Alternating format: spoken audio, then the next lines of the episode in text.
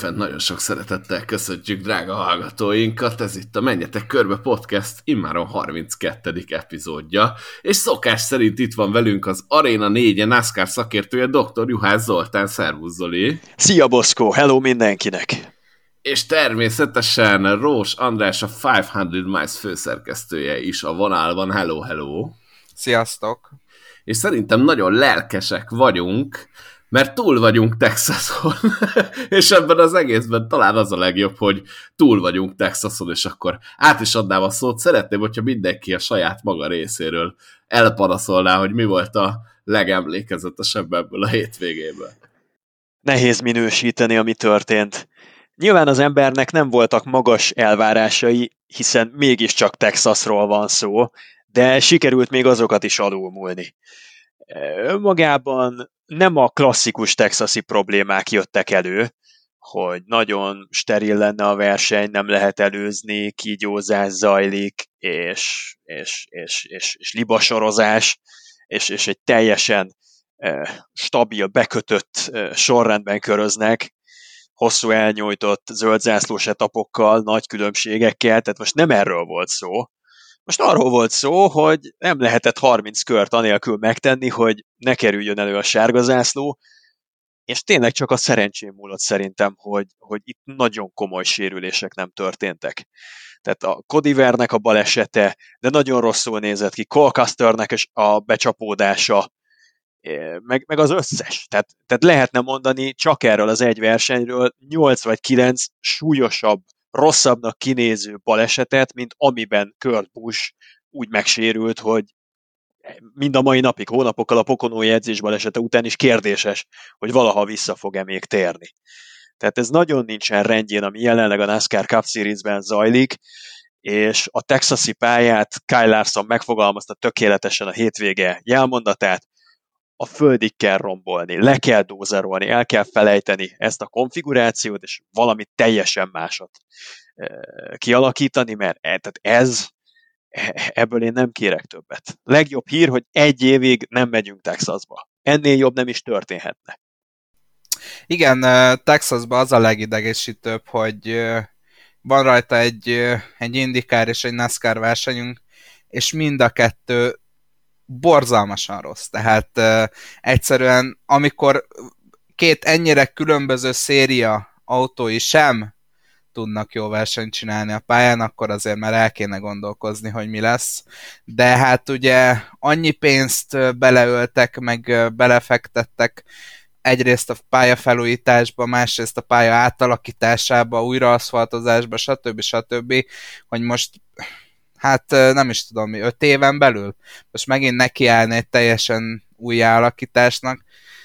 Nem tudom, hogy, hogy lesz-e annyi a szervezőkbe, hogy, hogy e, ezt bevállalják. Hát egy kicsit a versenyről. Igen, ami a múltkori verseny, ugye Bristolban mondtam, hogy, hogy ott, ott valahogy tudtam élvezni ezt a, ezt a hát sportérték nélküli, de drámai versenyt, Hát ez, ez most már olyan szintű volt ez az ütközés parádé, ez a roncs derby, én így jellemezném, hogy, hogy ez, ez élvezhetetlen volt. Tehát Jeff Glucknak a, a szavazásán uh, azt hiszem 12% szavazott arra, hogy ez egy jó verseny volt, amilyen all-time, all-time legkisebb szavazási érték, úgyhogy Hát ez a verseny szerintem senkinek nem tetszett. Én úgy tudom, egészen pontosan most kikerestem, ez 13,4% mondta, hogy jó verseny volt, és ez akkor volt a második. minden rendben, az már akkor teljesen jó. ez bocsánat, ez volt a második, nem? a igen. második legrosszabb, de az első Mert az All-Star volt a legrosszabb, igen. Az All-Star volt a legrosszabb.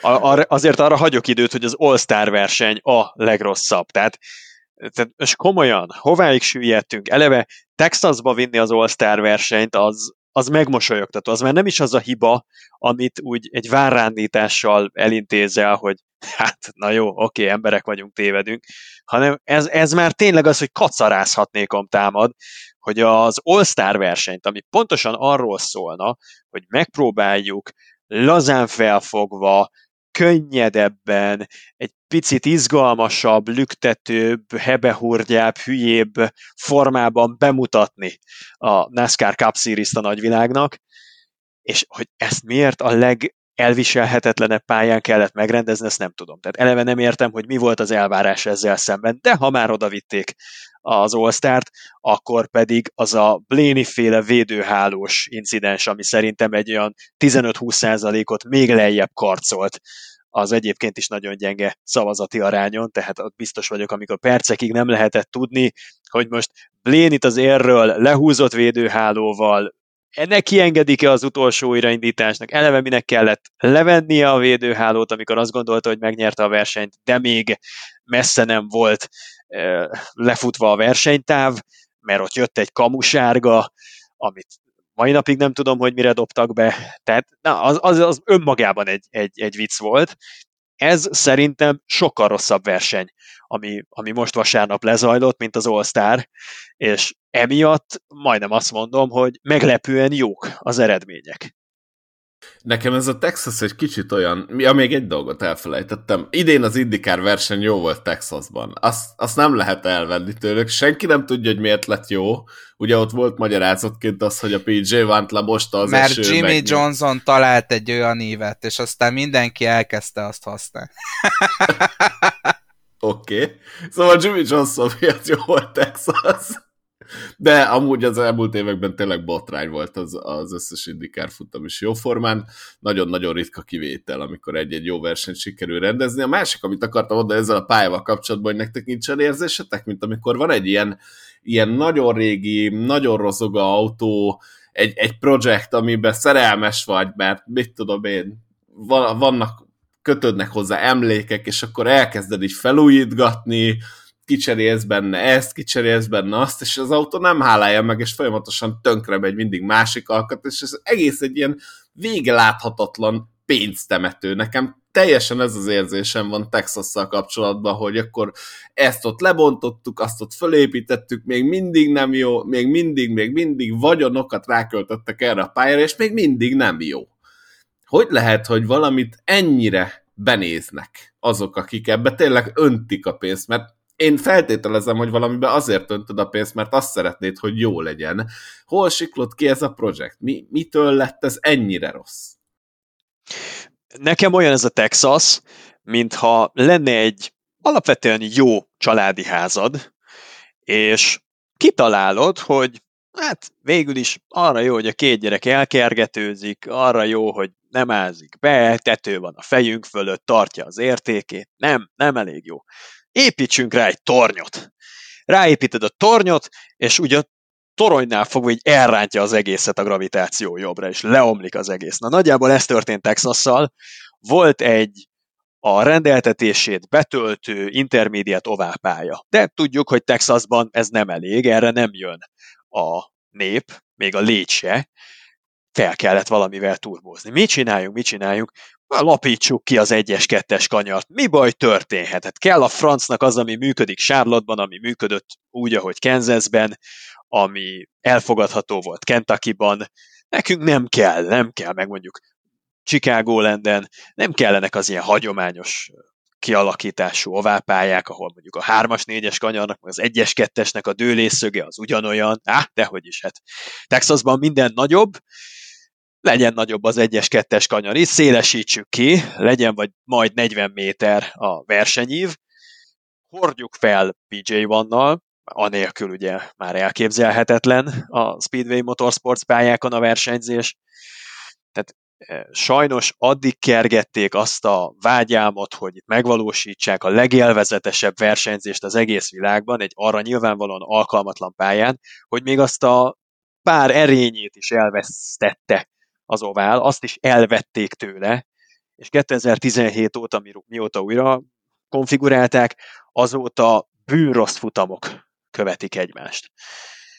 Felépítettük a tornyot, és az egész úgy, ahogy van, ledőlt, maga alá temette a teljes texasi NASCAR rajongó közvéleményt, szűk családi körben rendezik a versenyeket, és a Speedway Motorsport számára ez egy nagyon durván mínuszos, nagyon durván veszteséges projekt, hatalmas nagy isteni igazságszolgáltatást látok abban, hogy North Wilkesboro váltja az All-Staron Texas-t, és North Wilkesboro-nak köszönhetően elveszíti a második helyét a naptárban a Texas Motor Speedway, ugyanis pont az ilyen legendás pályáknak a feláldozásával, ezeknek a rovására tört előre a Texas Motor Speedway, ennek jogi következményei is voltak, meg minden hasonlók, úgyhogy van ebben valamiféle szimbolikus, én nem látom be, hogy nagyon komoly, tehát ilyen több 100 millió, legyen csak több tucat millió dolláros beruházás nélkül, én nem látom be, hogy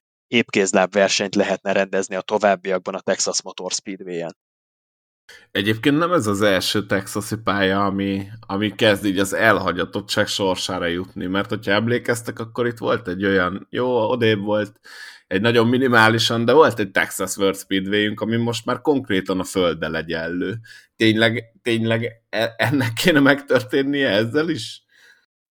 Nem, a nyomvonalat meg lehet tartani, és ahelyett, hogy új atlantásítanák, tehát megpróbálnának itt is Super Speedway versenyzés lehetővé tenni, rá kell szánni 10 év türelmet a projektre, tehát újra kell konfigurálni, tőlem lehet 24-28 fok között bármilyen dőlésű a négy kanyar, de egyformák legyenek, keskenyíteni kell az 1-es, kanyart, újra kell aszfaltozni, az első öt évben nem lesznek jó versenyek, de legalább versenyek lesznek sportértékkel, tudjátok olyan, ahol nagyjából reális végeredmények születnek, nem ilyen lottóhúzásszerű.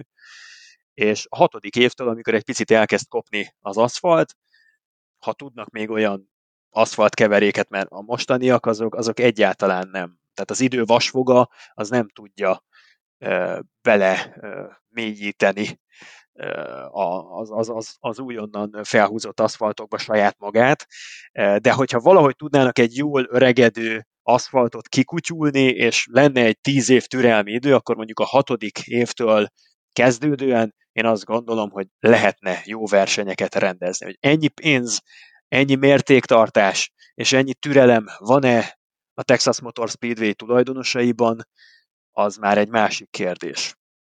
Én még azt a részét nem értem, hogy jól láthatóan a helyieket, ez nagyon nem érdekli. Tehát, hogy még a Cowboys mostani teljesítménye mellett is inkább kimennek NFL meccsre, amit tök meg tudok érteni.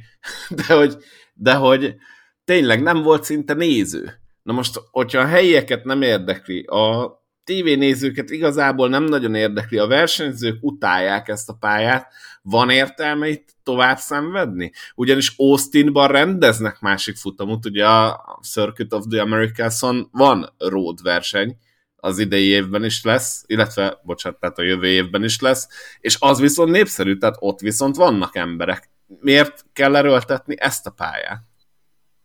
Uh, igen, ráadásul ugye hozzá kell tenni, hogy az egyik legnépszerűbb road verseny a, a versenynaptárba az, amit a kotán tartanak. Hát talán itt egy picit visszafűznék arra, amit, amit Zoli is mondott, hogy, hogy a Speedway, aki ugye a tulajdonos a, a pályának, gyakorlatilag ők döntik el, hogy, hogy mi lesz Texasnak a sorsa, és hát az ő engedményük is kellett, mert ugye velük állt szerződésbe a, a, a NASCAR, tehát az ő engedményük is kellett az ahhoz, hogy aztán javíts ki Zoli, hogyha nem így volt, hogy, hogy North Wilkesboro-ba menjen át a, az All-Star verseny, úgyhogy hát politika, politika, politika, én megint erre tudok visszakötni, de, de ha ennyire mínuszos lesz, és tényleg ez a három tényező, hogy se a versenyzőknek, se a kilátogató nézőknek, se a tévénézőknek nem tetszik ez a pálya, akkor, akkor egyszerűen szerintem így egy pályát nem lehet fenntartani. Az meg, ar- arról meg ne is beszéljünk, hogy, hogy akár még uh, Kota is uh, nyilván elvehet valamennyit a, a Texas Motor Speedway-nek a, a népszerűségéből. Tehát ugye erről is volt szó, hogy, hogy megfére ezen a piacon két pálya. És, és úgy tűnik, hogy ami meglepő egy picit, hogy inkább a, a road pályát választják a, a nézők, mint sem az ovál pályát. Nyilván ez a versenyzés minősége miatt is van így. Nagyon rossz helyen van a Texas Motor Speedway szerintem. Fort Worth-től északra, nem is tudom, két és fél, három órát kell vezetni, mondjuk Dallasból, hogy eljuss a Texas Motor Speedway-re, hogy Houstonból mennyit kell vezetni, az egy másik kérdés, megpróbálom itt gyorsan megnézni. 4 hát óra 9 perc. Tehát még Austintól is vagy három óra hosszányira van. Úgyhogy pont azok, ahol az igazán fizetőképes kereslet előáll, hát az Houston is, Austin is nagyon messze van, ugye Dallas-tól nem messze, bocs, tehát rosszul mondtam az elején, Dallasnak a peremterülete külvárosa Fort Worth, és négy órára van közúton uh, Houstontól, meg mondjuk vagy három és fél órára van Austintól. Ezek lennének azok a piacok, amik San Antonio esetleg még, amik, amik oda tudnának csábítani tízezer számra embereket akik el tudnák költeni a pénzüket, és kellemesen el tudnák tölteni az idejüket. De ehhez olyan szintű promóció kellene, hogy, hogy ilyen 3-400 kilométeres távolságok megtételére rávedd az amerikaiakat, akkor, amikor tudjuk, hogy San Antonio és Houston is nagyon komoly sportvárosok, és nagyon sok mindent lehet ott csinálni egy hétvégén, a környező részei Texasnak pedig elég gyéren lakottak, tehát nagyon szerencsétlen volt a kiválasztása ennek, hogy hol építsék meg eleve ezt az ovát, és ezt eh, Eddie Gossage-nak a visszavonulásával, rossz promócióval társítva, ezt, ezt, ezt nagyon nehéz elképzelni, hogy föl lehet támasztani. Igen, és ráadásul erre rákötve még azzal is ellen szembe megy, amit a NASCAR most kitűzött céljául, hogy, hogy minél közelebb hozzuk a városokhoz a versenyeket. Tehát nekik most az a céljuk, hogy, hogy amit te is mondtál, az ne történjen meg. Tehát ne kelljen két és fél, három órát autózni egy szurkolónak, hogy elérjen a pályára, hanem maximum fél kötőjel egy órát, egy órás távolságban egy nagyvároshoz legyen egy pálya. Igen, és amit itt Zoli említett most, ez a promóció dolog, ez, ez nagyon-nagyon fontos lenne Amerikában. Tehát itt azt kell megérteni, hogy itt a környező városokban is ténylegesen komoly sport események vannak minden hétvégén. Ugye megy a baseball liga, megy az NFL, ugye az amerikai ö, futballliga, tényleg van hoki, van minden, kosárlabda, Sőt, minden. én még itt az egyetemi focit is oda hoznám, mert például Texasban pont az egyetemi foci az talán még az NFL-nél is népszerűbb. Igen, tehát hogy, hogy van az embereknek választása, és ebbe kellene valahogy betolnia egy jó promóternek azt, hogy oké, okay, tök jó, van NFL, meg van minden, de neked ezen a hétvégén most arra van szükséged ember, hogy kimenj ide a texasi pályára, és végignézd a NASCAR-t. Neked erre van szükséged, és állítólag a texasi promóter az egyik legrosszabb az egész naptárban, sem a rádióban, sem a tévében, sem az interneten nincs kellő mennyiségű reklám az amerikaiaknál, így aztán nyilván a maradék 20 másik eseményből választanak az emberek egyet, és ezt még nem is feltétlenül a NASCAR panaszkodta el, ezt még annak idején az IndyCar panaszkodta el évelején, és én tényleg megnéztem, nem nagyon volt reklámozva az a futam, ami mondom még egyszer kivételesen jól sikerült az Indikának, de most láthattuk a nézőszámok alapján, hogy most nézzétek meg, hogy mennyien voltak Nashville-ben, a többi helyszínen tényleg folynak le a nézők a lelátóról, és akkor eljövünk Texasba, ahol azt gondolná mindenki, hogy úristen, hát ha valahol, hát akkor itt biztos lesznek emberek, nyilván nem mi számítunk rá, hanem csak így, ha elsőre így belegondolsz, hogy NASCAR Texas, akkor tuti lesznek. És már évek óta ez a tendencia, hogy a lőtéri kutyát nem érdekli szinte a NASCAR itt, és ez a promóter is, vagy ebben a promóter is nagyon-nagyon vastagon benne van. Hogyha valakinek ez az egyetlen munkája, vagy ez a fő munkája, és évek óta így végzi, ez hogy lehet még mindig ott? Én nem is értem ezt az egészet. Tényleg már, már tanácstalan vagyok, hogy ez mi. Egy tanácsot hadd adjak, azért, ha egyszer kimentél Texasiként a Texas Motor Speedway-re és végignéztél egy versenyt, akkor eldöntöd, hogy kérsz ebből még egyet jövőre is, vagy sem. És szerintem, akik az elmúlt öt évben kilátogattak ezekre a texasi futamokra, és végignézték a vonatozást, a libasorozást, azok, azok nem szórakoztak jól. Eleve majdnem 40 Celsius fok, tehát ilyen 36-37 fok körüli hőmérsékleteket mértek a déli órákban. Kora délutánra tették a kezdési időpontot.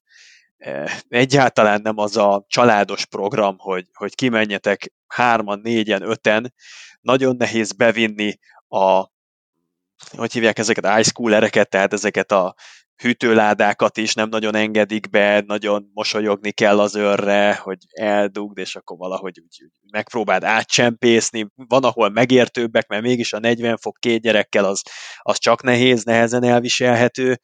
Tehát amikor túl vagy egy ilyen tortúrán, és még azzal se tudod megnyugtatni magad, hogy jó, rendben elköltöttünk 370 dollárt egy nap alatt, de legalább felhőtlenül szórakoztunk, ha még ezzel se tudod magad álomba sírni, akkor lehet, hogy a nap végén azt mondod, hogy köszönöm szépen, lehet, hogy jövőre nem jövünk csak mondjuk minden harmadik évben vagy negyedik évben, végignézzük a következő két versenyt, három versenyt otthonról a tévéből, és végignézték, és bealudtak azon is, úgyhogy úgy döntöttek, hogy soha többet köszönjük. Ez a legna- legnagyobb gond. A másik baj az, hogy, hogy sokkal kevesebbet kapsz egy NASCAR hétvégén, mint például 2019-ben. Tehát ugye a Covid éra óta gyakorlatilag van egy rövid edzés, van egy időmérő, és már a verseny, és hát egyre kevesebb főleg Texasban se volt olyan nagy rendezvény.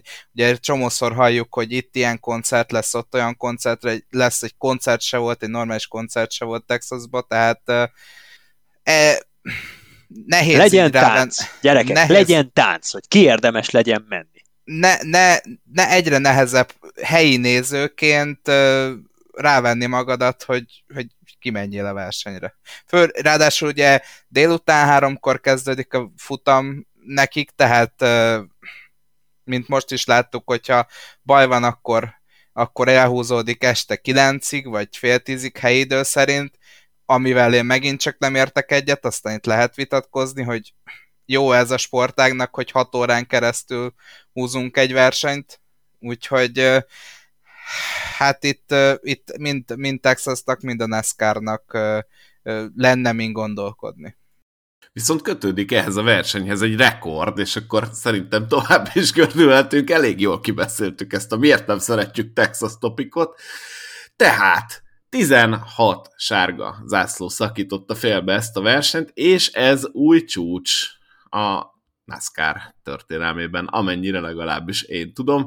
Ez is mutatja, hogy mennyire király volt az a futam, amit egyébként újra nem egy már rájátszás szereplő nyert, hiszen Tyler Reddicket intette le a kockás zászló elsőként. Múlt héten ő még rájátszás szereplő lett volna, ezen a héten azonban már nem. Ez a 16 sárga, ez legfőképpen úgy látom én, hogy a defektekből jött össze, aztán majd kiavítotok, ha nem így gondoljátok, és muszáj beszélnünk megint egy kicsit a Goodyear gumikról. Ugye Zoli, én valamennyire tudom az álláspontodat, de nem szeretném így előre elmondani, majd, majd mondod, de én szerintem ebben már egy kicsit benne kell, hogy legyen a gyártó. Hogy látjátok ezeket a defekteket?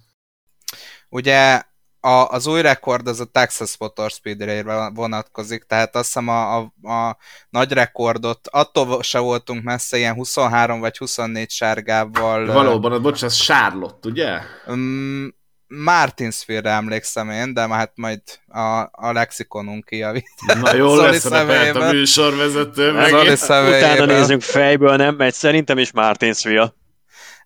De lényeg a lényeg, hogy tehát most az utóbbi napokban nagyon sok nyilatkozat elhangzott, és, és igazából mindenkitől azt halljuk, hogy védi a Goodyear-t, talán a legközelebb Rodney Childers volt ahhoz, hogy, hogy szídja a Goodyear, de ő is hozzátett még két álláspontot, ami, amire azt, amivel azt mondja, hogy, hogy a Goodyear mellett még ezzel is probléma van. Tehát a legnagyobb baj az, hogy a jelenlegi helyzetben, ha nem teszed ennyire le a, a, az autónak a, a hasmagasságát, akkor súlyos százalék pontokat veszítesz leszorító erőben. Tehát egyszerűen muszáj ennyit kísérletezni a csapatoknak, és ezért teszik ennyire lentre az autókat, és igazából az fog nyerni, aki megtalálja azt az arany középutat, hogy, hogy pont azt a guminyomást eltalálja, amivel eléggé leteszi az autót, tehát nagyjából jó lesz még a tempója, de nem is fog defektet kapni.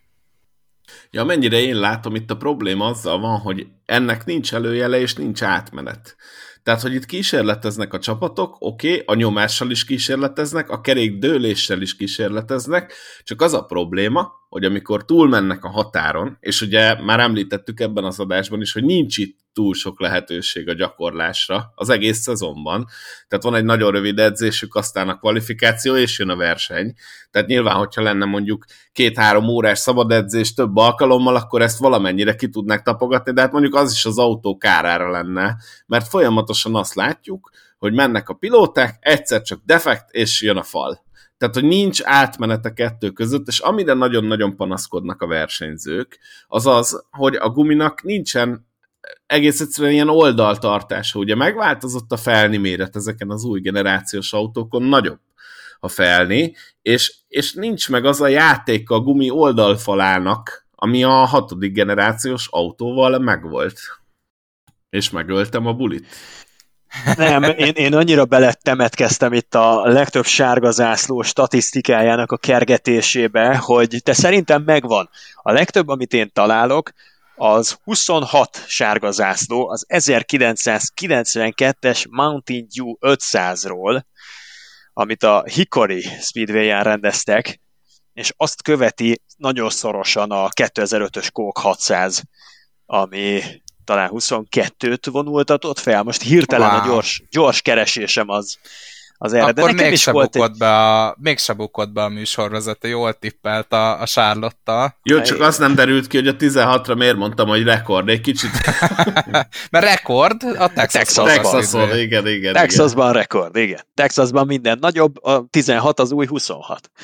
Na, euh, igen, tehát nyilván az én álláspontom az megegyezik a hivatalos Goodyear és NASCAR állásponttal, amiben van egyfajta szerecsenmosdatás, de ettől függetlenül azt tűnik továbbra is a leghihetőbb magyarázatnak, hogy ha tartanák magukat a versenyistálók a Goodyear által kiadott minimum guminyomás értékhez, akkor nem történne ilyen jellegű probléma de a csapatok nem tartják magukat ezekhez a megadott minimális guminyomás értékekhez. Nyilván nem tartják magukat, mert egy nagyon alacsonyan lógó gyümölcs az alacsony guminyomásnak a beállítása. Könnyű elérni, és ingyen tapadást biztosít, azonnal gyorsabb leszel.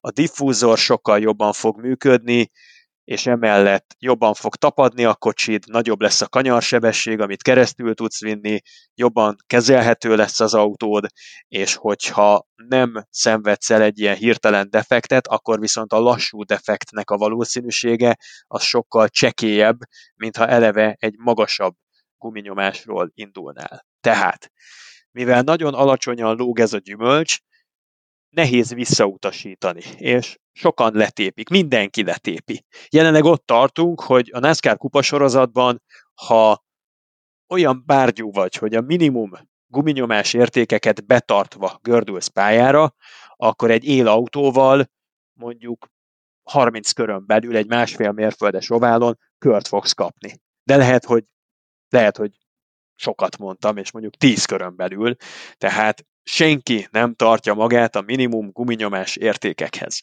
Mindenki alá megy, és Rodney Childersnek is a közleményében benne volt egy, egy, egy töredelmes önvallomás, tehát azt mondja ő is, hogy persze, a Goodyear által kiadott minimum guminyomás alá megyünk. Inkább csak azért hárítják a felelősséget, mert azt mondják, hogy ennek nem így kellene lennie, hogy erre legyünk idézőjelben rákényszerítve, és nem úgy kellene lennie, hogy ez egyfajta pengeélen táncolást jelent, mert semmiféle előjelzést nem ad, figyelmeztetést nem ad a gumi, hanem egyik pillanatról a másikra elpattan, és akkor óriási kanyarsebességnél bekövetkeznek a nagyobbnál nagyobb balesetek.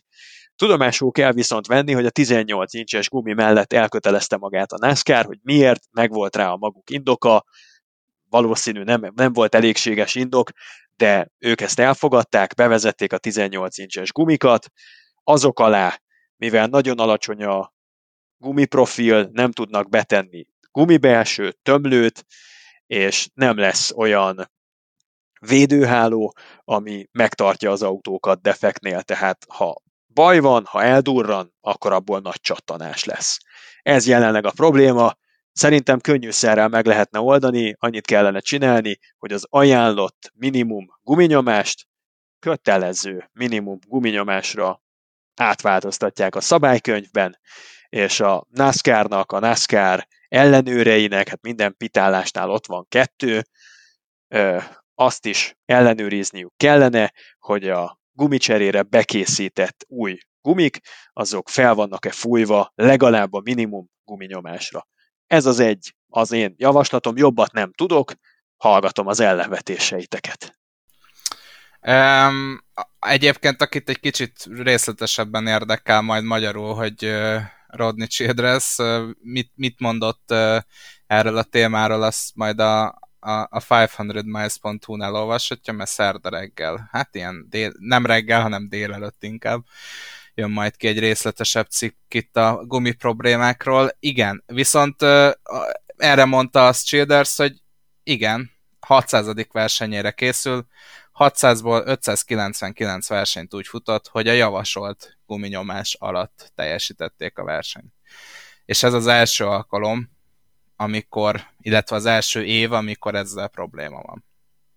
Egyébként ez a javasolt guminyomás, meg ennek az ellenőrzése, én, én ezzel ott látom a problémát, hogy ugye nagyon sokat játszanak a csapatok azzal, hogy menet közben, tehát hogy már felmelegedett be izzított gumikkal hova áll be a guminyomás. Ugyanis amikor felrakják az autóra, akkor van egy X érték, kimennek a pályára, mennek három kört, és az X plusz valamennyi.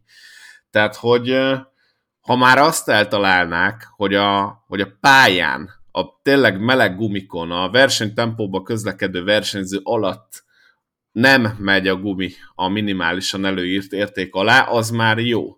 Hogyha ezt a felvetést követjük, akkor viszont már így kellene felrakni az autókra a gumikat, amik egyébként nem biztos, hogy rossz versenyt eredményeznek, tehát hogy a, a csapatokat felszabadítaná ez a dolog, de ismerve a NASCAR mezőnyét, ahol mindenki egy kicsit próbál trükközni, nem tudom, hogy ezt mennyire lehetne betartani, hogy van-e erre igazából hogy mondjam, kapacitása a ligának, hogy ezt ellenőrizze. Ez az egy félelmem lenne ezzel kapcsolatban. Egyébként az ötlet szerintem nem rossz.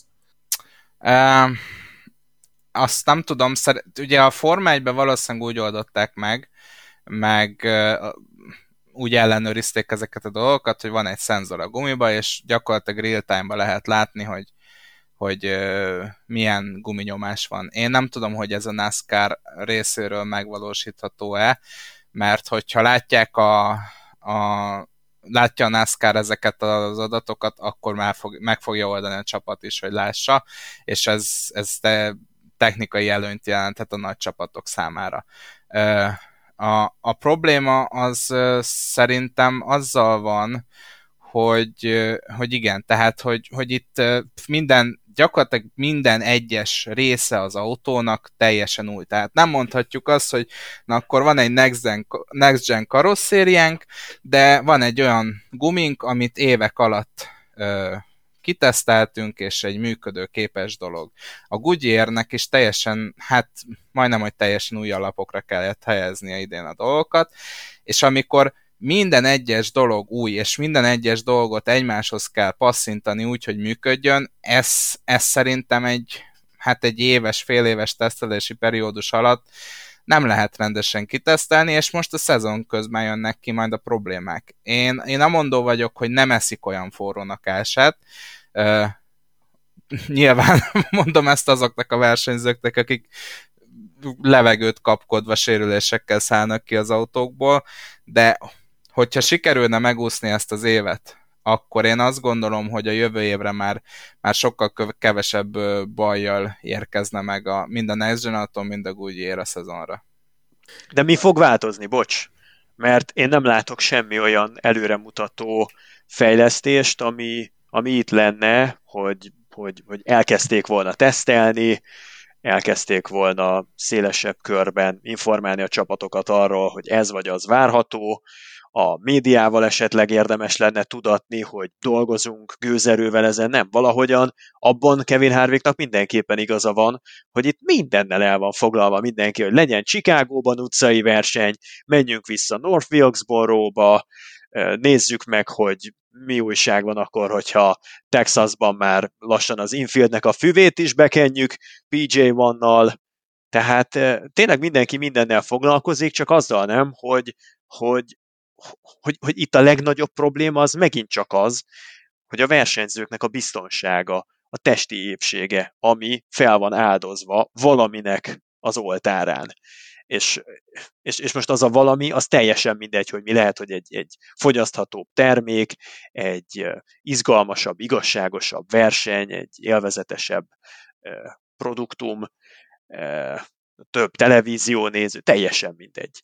A versenyzőknek a biztonsága, az egészségük, az mindennel szemben prioritást kell, hogy élvezzen. És nem látom azt, hogy jelenleg az autónak a biztonságosabbá tétele, mint erőfeszítés, egy mindent elsöprő erőfeszítés lenne, amin egy emberként dolgozna valamennyi okos embere a NASCAR-nak, a csapatoknak, ebbe be kellene vonni szerintem a Hendrik Motorsportsot, be kellene vonni a Penskiseket, a Stuart házasokat, ahol, ha összeadjuk, több száz vagy több ezer év stockautó versenyzés know-how-ja gyűlt össze.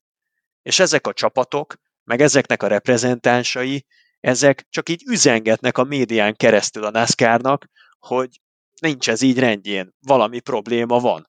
Mert nem engedik őket oda.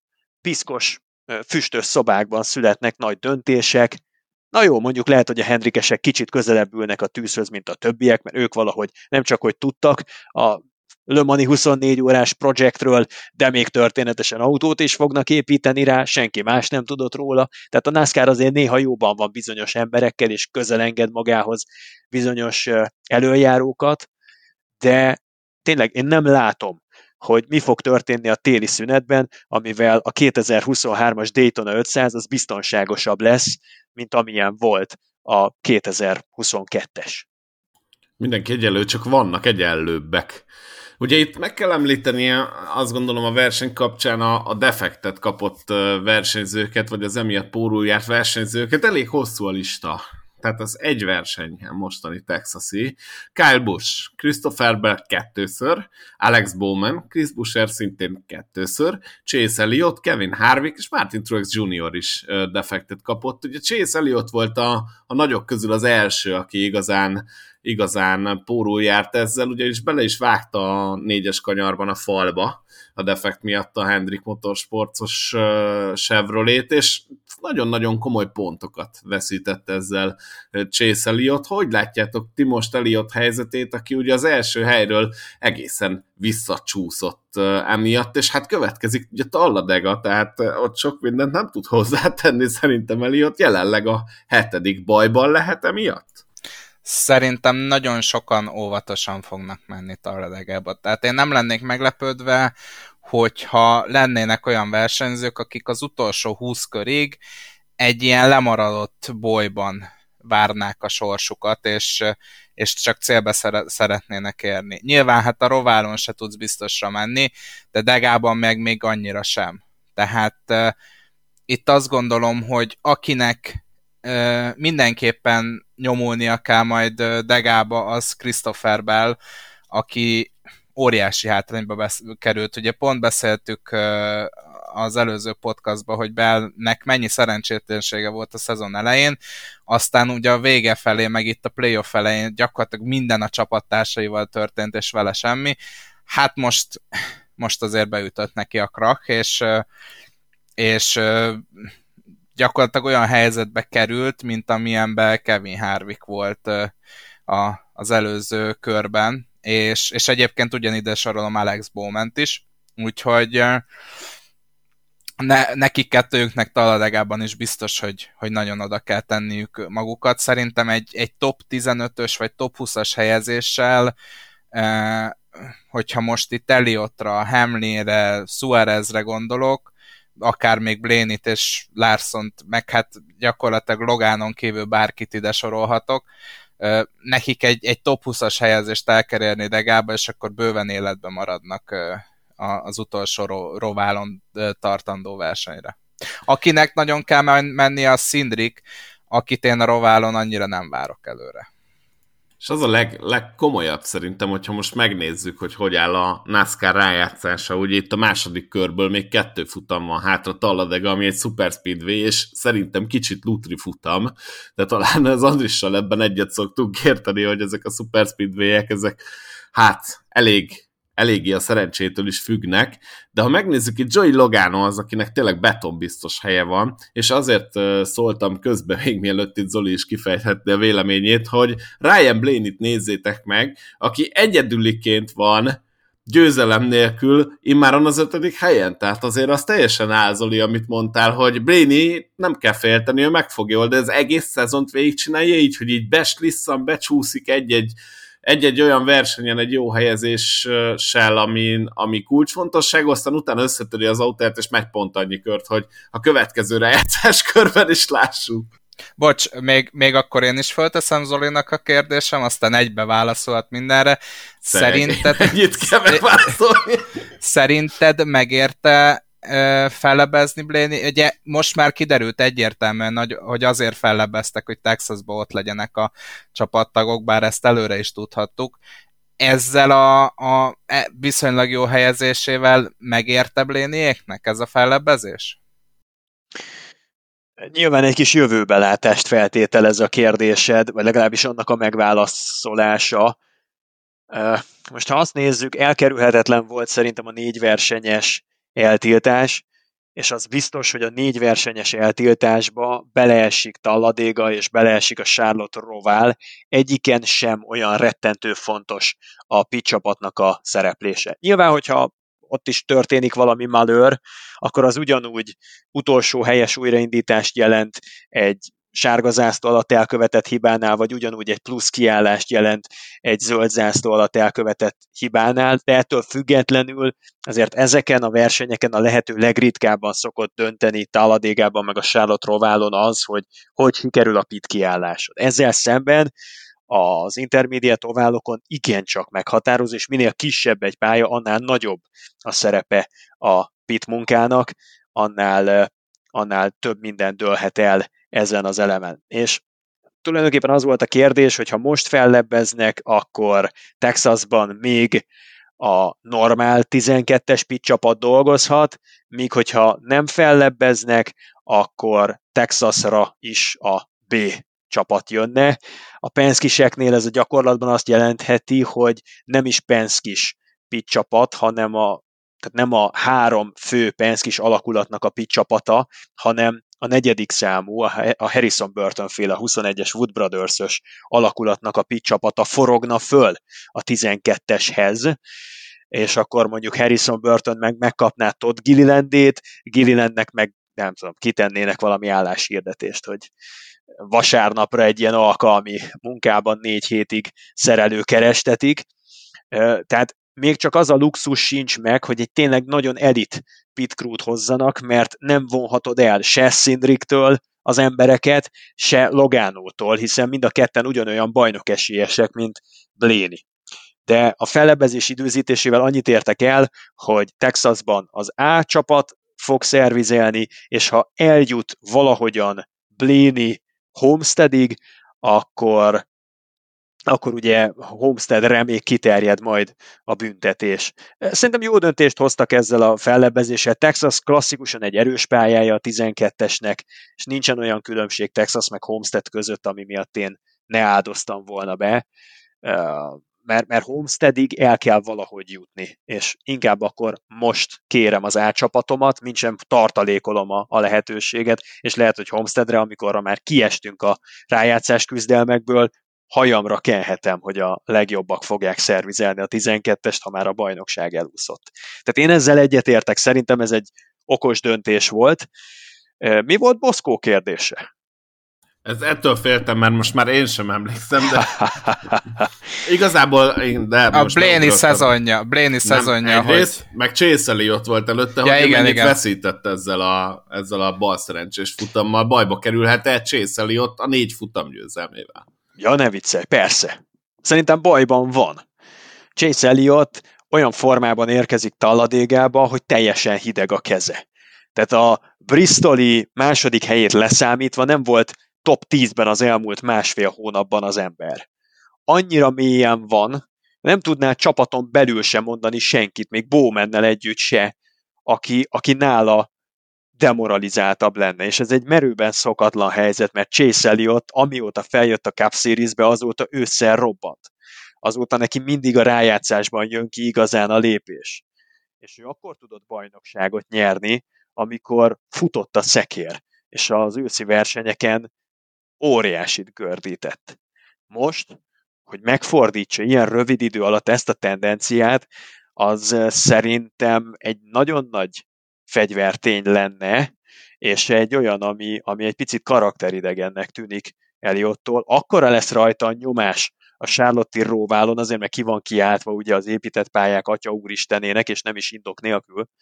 Akkora lesz rajta a nyomás, hogy azért abban már égtek oda jó páran, és, és Taladéga tehát egy rossz kormánymozdulat, másnak a hibája, egy, egy, egy, egy, egy apró, pici kis pehjes helyzet, és megint be tudsz nullázni egy újabb pereccel, könnyen akár a kötelező győzelemnek a szenáriójába is kerülhet Eliott a róvára, Úgyhogy Eliottnak az a helyes stratégia, hogyha előre menekül, megpróbálja Talladégában megnyerni az első két szakaszt, aztán amikor jönnek a Hail a végén, az, akkor, akkor lesz, ami lesz.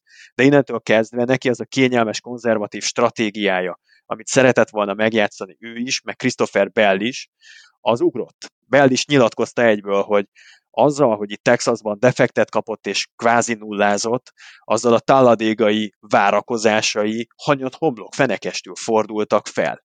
Mert ő azt gondolta, hogy majd a mezőny végén elevitsz ki a talladégában, ismerjük a Landon Cassidy, Cody Veri, BJ McLeody utat, ami a Daytonai alapszakasz zárón a top 10-be vezette a felsoroltakat, lapulj meg a végén, úgyis kiesnek előled. Ugyanezt tervezte Christopher Bell előadni, nem fog menni ugyanezt tervezte, megkockáztatom Eliott is elővezetni, nem fog menni. És mi a véleményed Ryan Blaney-ről? Ő nulla győzelemmel el fog menni a legjobb négyig tényleg így, hogy mindig éppen megcsinálja? Mert Sőt, most nagyon jó, jót futott Texasban. Sőt, hát nézd, én azt gondolom, hogy ezek között a körülmények között, hogy négy playoff versenyt, négy már a bajnoki címért versenyben nem lévő pilóta nyer, minden eddiginél nagyobb az esély arra, hogy a Phoenixi szezonzáron nem kell futamgyőzelem a bajnoki címhez.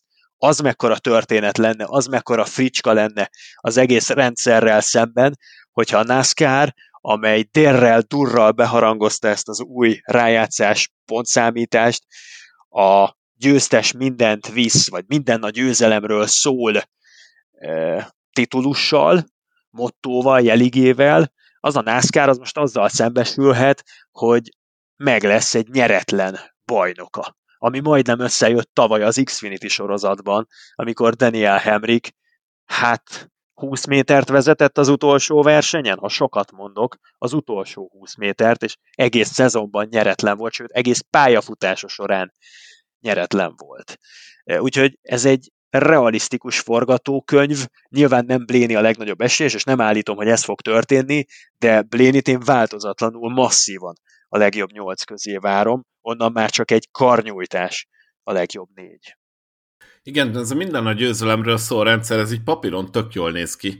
Csak hogyha megnézzük, hogy Chase Elliott négy futam győzelemmel lehetséges kieső jelöltje a rájátszás második körének. Tehát, hogy, hogy már nem a négyesről beszélünk, hanem még előtte egy körrel is lehet, hogy nem érkezik meg a négyszeres futamgyőztes Chase Elliott. Én nem akarok rossz ötleteket adni a NASCAR-nak, és remélem, hogy ezt nem fogják megvalósítani, de ezt, ezt úgy lehet neki küszöbölni, hogy a győzelemért több bónuszpontot kapsz a, a rájátszásra, és has, hangsúlyozom, ez a, az agyamnak a teljes sötét bugyraiból bukkant elő, tehát ne csinálja meg ezt a NASCAR-t, és attól félek, hogy, hogy meg fogja csinálni. Tehát ezt csak így lehetne kiküszöbölni. De ezzel, ezzel szerintem semmi gond nincs. Ez egy nagyon jó ötlet. Tehát, hogyha ténylegesen olyan rendszert akarunk, hogy a győzelem hát, ha a számít... rendszer, tehát, hogyha a rendszer alapján nézzük, akkor igen, csak alapvetően sportértéke kevesebb van. Én nem gondolom így, mert akkor ténylegesen a győzelemért kell menni. Ugye alapvetően erre tendál a NASCAR, és szerintem sokszor ezért látunk izgalmas véghajrákat.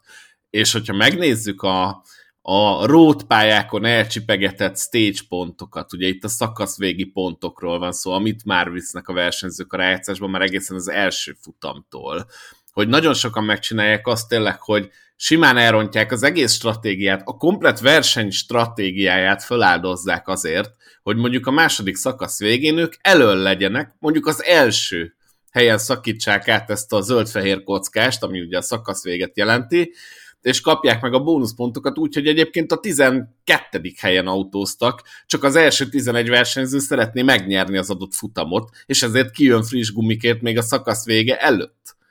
Hát, hogy ezeket a leeső bónuszpontokat egy picit, hogy mondjam, elértékteleníteni az a rendszer, ami ténylegesen a győzelemre, vagy a futam végén, akár nem is csak a győzelemre, a futam végén kiosztott pontokat is úgy unblock meg lehetne növelni, és akkor ezek a kis trükkök, ezek kevésbé tudnának érvényt szerezni maguknak szerintem. Hova akarjátok még jobban ellehetetleníteni a nyeretleneknek a dolgát? Teljesen, én teljesen. De miért? Miért? Mert ez szóljon a győzelemről. Hát én, én bírom Blaney, de hát most arról beszélgetünk, hogy egy négyszeres futamgyőztes Chase Elliot, amögött a Ryan Blaney mögött van, aki éppen hogy be tudott érni két futamon egy roncsal. Igen, ezt értem, de például Matt Kenseth úgy nyerte a saját bajnoki címét, hogy egyetlen egy futamot tudott megnyerni. És jó, persze, volt valamilyen szintű felháborodás, de mégiscsak egy, egy bajnoki cím, az akárhol, akármelyik sportágban, ahol, ahol nem egy tornára, hanem egy egész hosszú időt felölelő, több fordulós szisztémára van felépítve a bajnokság megnyerése, a bajnoki győzelemnek a kiosztása, mondjuk egy labdarúgó bajnokság, az is nem tudom, 30-40 fordulóból áll. Lehet, hogy mondjuk lesz öt vagy hat olyan győzelmed, ami kiütéses győzelem, de nem te fogod nyerni a bajnokságot, mert van, aki mindig csak egy nullára győz, és kiegyensúlyozottabb lesz, mint te. Tehát erről szól a bajnokság, hogy ilyen átlagsebességet mérünk tulajdonképpen, hogy, hogy egységnyi e, idő alatt kiteszi meg a több utat. Ebben benne van az, hogy, hogy nem mindig a, a sprinterek nyernek, nem mindig azok, akik, akik a, a, a legnagyobb végsebességre képesek, hanem azok, akik, akik megbízhatóan célba érnek. És Bléni meg kellene nézni, hogy a régi, a Winston kupás pontszámítással hogyan állna most így a 30. verseny után, meg is mondom nektek, negyedik helyezett a bajnokságban, és másfél futamnyi hátránya van csak Eliothoz képest, ha a klasszikus, hagyományos pontszámítási mechanizmust vennénk alapul. Ezt egyébként Eliott Logano előtt 94 ponttal vezetni ezt a bajnokságot, tehát Ryan Blaney 6 pontra lenne a második helyezettől. Azért az, az nagyon komoly teljesítmény, 30 versenyen keresztül. Egy Eliottnak, egy Logánónak, egy Larsonnak a produkciójával Blaney teljesen pariban van. Larsonnál egy ponttal gyűjtött kevesebbet. Annál a Larsonnál, aki tavaly 10 versenyt nyert, ötöt a rájátszásnak a 10 futamából, és, és fölényesen lett bajnok, ha, ha úgy vesszük. Ugyanazt a teljesítményt tudja hozni Bléni egy szerintem gyengébb autóval. E, igen, viszont nekem az jut eszembe, és, és majd be is linkelem a kedves hallgatóknak ezt a The Seven Generation of NASCAR Point Systems nevű videót uh, YouTube-ról. Uh, 80-as években már Darrell Waltrip panaszkodott rá, hogy miért nem az a versenyző nyeri a bajnokságot, aki a legtöbb futamot nyeri. Tehát konkrétan egy ilyen interjú elhangzott a szájából, és az az igazság, hogy a nézők, a rajongók igényei vitték ilyen irányba a NASCAR. Tehát panaszkodhatunk, de, de nagyon sok volt az olyan év, amikor, amikor egyszerűen nem az nyerte a bajnokságot, aki, aki a legtöbb futamot nyerte, hanem aki szépen megbújta a mezőnybe, és a legkonzisztensebb volt, és ez sem tetszett a nézőknek. Tehát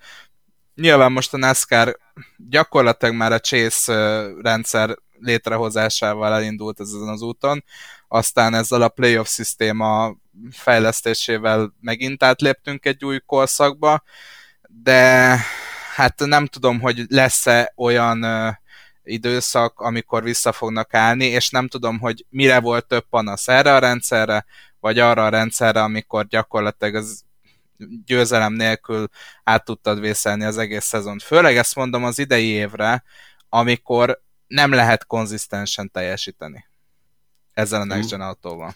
Én most elmondom konkrétan, hogy jelen állás szerint mi a problémám. És uh, a, az esetleges új hallgatóknak mondom, hogy nem, nem vagyok Chase ott szurkoló, mielőtt valaki ezt feltételező, hogy ekkor szokott jönni, hogy biztos Hendrikes, nem. De ha most megnézitek, Ryan Blaney az ötödik, nulla győzelem, kilenc top 5, tehát kilencszer végzett a legjobb ötben, és 14-szer a legjobb tízben.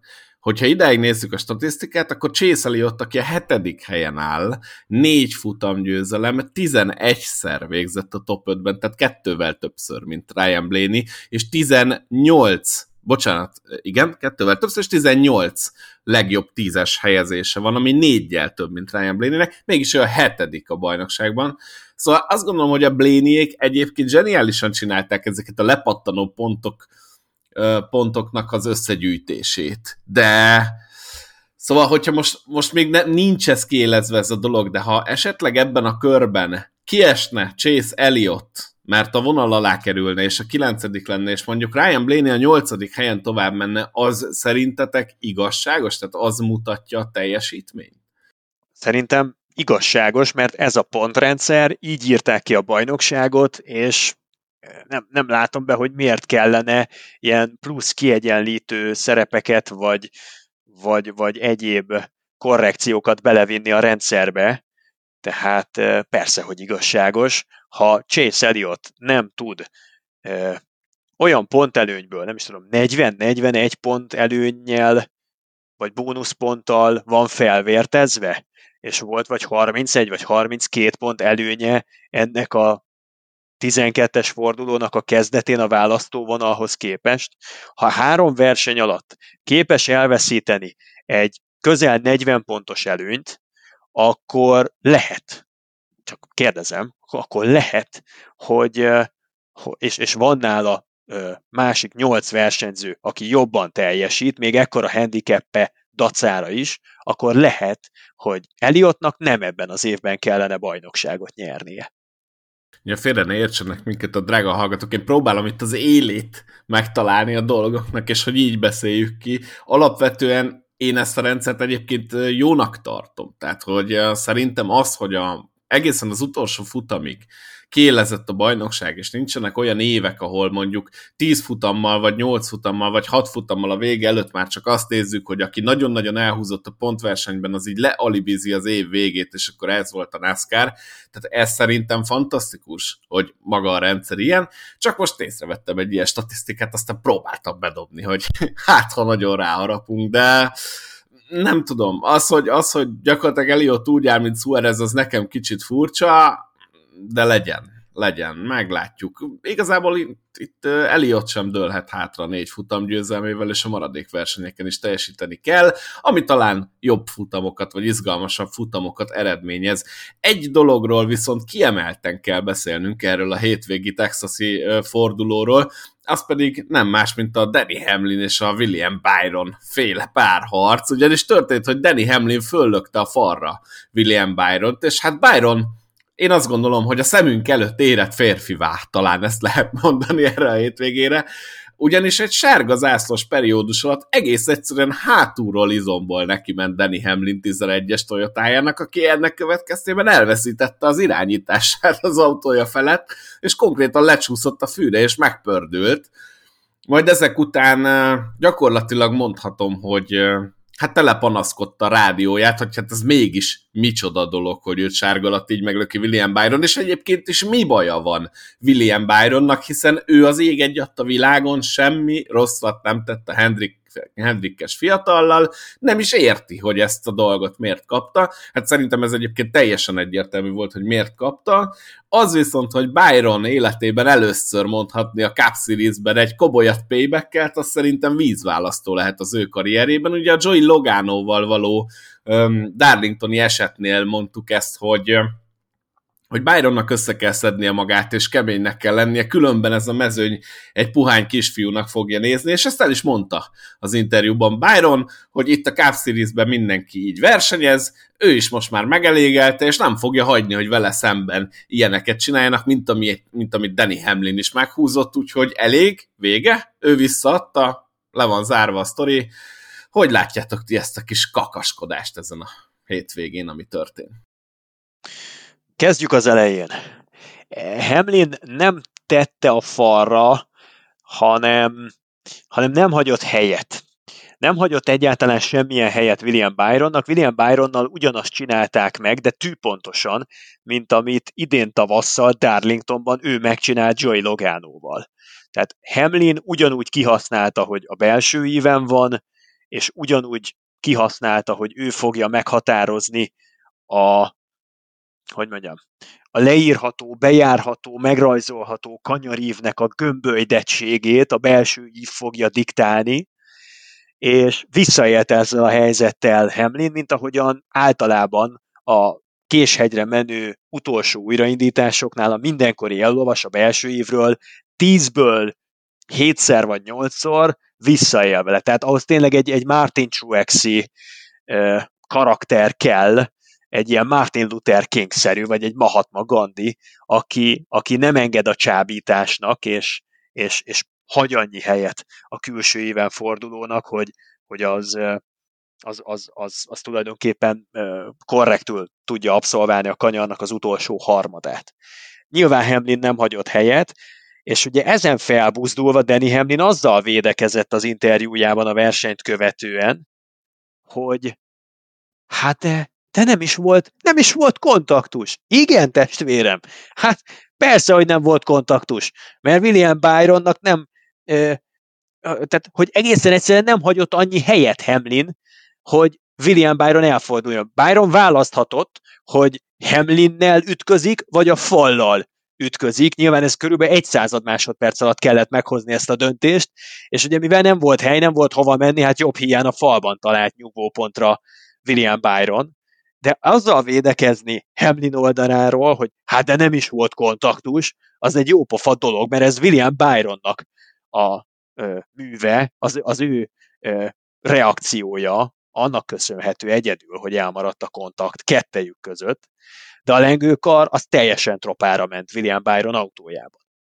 És a másik, amire szeretnék reflektálni, azt mondod, hogy férfivá érett William Byron. Hát szerintem nem attól lesz férfi valaki, hogy sárga zászló alatt a lelassuló szabálykönyv szerint a tempóját visszafogó vetétársat így lesből, a bokorból kiugorva valaki hátba szúrja, és a kvadovár részen ott megpöcköli hátulról, nem is akarta William Byron kiforgatni, hanem csak akart egy tockost kiosztani, de ugye úgy csinálta, hogy a jobb hátsó részét találta el Hamlin autójának, és Hamlin meg beforgott az infieldnek a füvére, tehát nálam nem ettől lesz férfi valaki, hogy sárga zászló alatt, amikor a másik nem is figyel, meg egy kicsit lazít, kicsit kienged, koncentrál, vagy a koncentrációból egy kicsit lejjebb ereszt, akkor, hát akkor kell legénykedni, meg emberkedni, amikor esetleg bent járnak a pályamunkások, törmeléket szedegetnek, megnézik, hogy mindenhol rendben van a szélförfal, hogy nem szorul-e valaki segítségre, olyankor kell emberkedni, ettől lesz valaki férfi. Szerintem ez nem példa nélkül a NASCAR-ban, de nyilván nem legitimizálja a, a Byron féle mozdulatsort. Én csak arra gondoltam, hogy végre valakinek visszaadta, vagy egyáltalán a pályán jelezte, hogy ez nem volt oké. Okay. Én azt gondolom, hogy Byron nem akarta ezt ilyen mértékben. Én azt néztem a belső felvételeknél, hogy Hamlin egy picit visszalassított még jobban, tehát hogy volt egy ilyen alapvető sárgás tempója, és mint hogy egy picit belelépett volna a fékbe, és ettől volt ez a kontakt nagyobb, mint amit Byron adni akar, de legalább végre valakinek jelezte menet közben William Byron, hogy problémája van, mert eddig tőle ilyet nem láttunk, de javítsatok ki a tévedek. kicsit olyan, mint a boxoló, akinek mondjuk az első menetben kiosztanak egy nagy pofont, és úgy bele rászkódik, és mondjuk két menettel később adja vissza, csak közben már bedobta az edzője a törölközőt, és már a zuhany alatt van, aztán a csempét pofozza, tehát, hogy akkor kap észbe. William Byron most tulajdonképpen azért törlesztett, amit Joy Logánótól kapott Darlingtonban. El is mondta, hogy ő, ő tulajdonképpen ezt a versenyzési stílust, amit a többiek megengednek maguknak, ezt már nem tolerálja, ő neki elege volt, és ennek hangot akart adni, vagy ezt nyomatékosítani akarta. Tehát most Hamlin azért lett kihajítva, mert William Byron haragszik Logánóra. Most, ha így összefoglalhatom a helyzetet, eh, szerintem William Byrontól sokkal férfiasabb lett volna, az már tényleg azt mondom, hogy nagybetűvel férfias, hogyha zöldzászlós viszonyok közepette egy győzelemért folyó csatában, mondjuk odáig el kell jutni, William Byron meg nem tudom, 19 versenyen egy darab top 10-et tudott felvonultatni Hendrikes technikával, az is megérne egy misét, mindegy. Tehát a győzelemért küzdve Joy Logánóval szemben törlesztene. Vagy hogyha már Hamlinnel törleszt, akkor ne Hamlinen töltse ki a bosszúját Logánó miatt, akkor legyen egy arányos válaszlépés, legyen egy ugyanakkora válaszütés, mint amit ő kapott, mert ez az orvtámadás, ez az én szememben William Byronnak az imidzsét nem erősítette. Ettől nem hiszem, hogy ő erőt mutatott volna bárkinek is. Én szerintem ez pedig megtörtént. Tehát, hogy a padokban azért sziszentek egyet, hogy hűha, a csávot most már kevésbé lehet csesztetni. Én azt gondolom, hogy a célját elérte a foglalkozás, a kivitelezésre adnék én is egy tízből maximum másfél pontot. Na de szerintem beszéljünk arról, hogy a NASCAR mennyire fantasztikus uh, magyarázatot adott arra, hogy, hogy miért nem lett uh, folytatása ennek a William Byron Danny Hamlin sztorinak hogy, hogy, hogy azzal voltak elfoglalva, hogy mi történt a, a sárgát okozó incidensnél, és nem vették észre azt, amit William Byron csinált. Tehát ha még így is van, akkor sem mondjuk már el. Értem az őszintességet, tök jó az őszintesség, de legyen már annyi bennünk, hogy azért ilyen hülyeséget ne ismerjünk el. Tessék, nézzek, az Oli ki van akadva, hogy milyen mértékű volt, a NASCAR meg észre se vette. Na, hát akkor most, mi, most akkor mi van? És a kedvenc történetem, hogy amíg a NASCAR nem vette észre, hogy mi történik Danny Hamlin és William Byron között, ezért nem is tudtak azzal foglalkozni, hogy Byron büntessék vagy ne büntessék, mert ők el voltak foglalva a másik balesettel, ami a pályán történt addig a NASCAR-nak a hivatalos fiókja Twitterre is, meg Facebookra is kitette a videót. Danny Hamlinről, meg William Byronról, és a pályán az óriás kivetítőkön, többek között a Big Hoss nevű óriás kivetítőn, ami a világ egyik legnagyobb óriás kivetítője, a megépítésekor a földkerekség legnagyobb óriás kivetítője volt, azon is vagy ötször visszajátszották, hogy mi történt William Byronnal és Danny Hamlinnel. Tehát a világűrből lehet látni, hogy mi történik Danny Hamlinnel és William Byronnal, csak pont az a maroknyi ember, akinek feladata lenne az ilyeneket figyelemmel kísérnie, és ha kell, akkor szankcionálni, az el se jut odáig, gyerekek, hogy megvizsgálja. Na ez, ez tényleg egy olyan ha, ha ez, ez egy, nem tudom, egy regényben lenne egy ilyen cselekményszál, egy ilyen fordulat, kihajítod az ablakon, azt mondod, WhatsApp ponyva. Hát ilyen nincs. Ez egy csirkekeltetőben keltetett hülye sztori. De nem. Ez a NASCAR 2022-ben, hogy amiről az NBC csámcsog, amitől hangos a PRM vagy az MRN, nem tudom mely közvetítette a rádióban. Felrobban a világháló, az internet, beírjátok a Twitterre a NASCAR kulcs szót, vagy már lassan a NASCAR fut is, hát teljesen mindegy, mindenki erről beszél, akkor pont azok, akik hivatottak lennének, megkockáztatom, fizetve is lennének, hogy az ilyen eseteket vizsgálják, azok tömik a sajtos szendvicset a fejükbe, én nem tudom, mi van. Én megkockáztatom, ki is vannak fizetve. Ke- Kevin Harvick mondta azt, hogy ő javasolni fogja a NASCAR-nak, hogy ültessék be a PR-os embert legközelebb a versenyirányításhoz, hogy tudjon szólni, hogy mi történik a pályán. Hát de hát, nem. Zseniális a sztori egyébként tényleg. És, és én, én hozzákapcsolnám a Bristoli esetet, amikor egy ilyen nagyon széteső írásban, végig kisbetűkkel próbálta az egyik official elmagyarázni, hogy, hogy melyik eset miért volt sárga, és miért nem volt sárga. Nem, vesz, nem vett jó fényt a NASCAR az az elmúlt két hét. De ez az egész showhoz szerintem hozzátartozik egy kicsit, hogy egy, egy, egy nem tudom, hogy fogalmazom, egy minimálisan azért balfék a NASCAR. Tehát, hogy nem tudom, szerintem ez inkább feldobja, mint elvesz az értékéből, csak persze nagyon nehéz innentől ilyen nagyon professzionális dolognak tekinteni az egészet, pedig egyébként a 10-ből 9 elemében az, de egyszerűen ezek a döntések, meg az ilyen szintű sztorik, ez, ezek valami elképesztőek. És Danny Hamlinnek a Twitter bejegyzése volt a kedvencem a hétvégéről, aki végül azt írta, hogy két versenyt rendeztek idén Texasban, mind a két versenyen a leintést követően azt hallgattam, hogy a NASCAR magyarázkodik, hogy miért nem én nyertem. Tehát eh, most, most is gyakorlatilag ugyanaz volt a helyzet, mint az All-Star verseny végén, ahol Blénit kellett volna, hogyha betartják szigorúan a szabálykönyvet, akkor Blénit kellett volna, hogy kiintsék Hamlin elől, és akkor Hamlin nyeri a versenyt.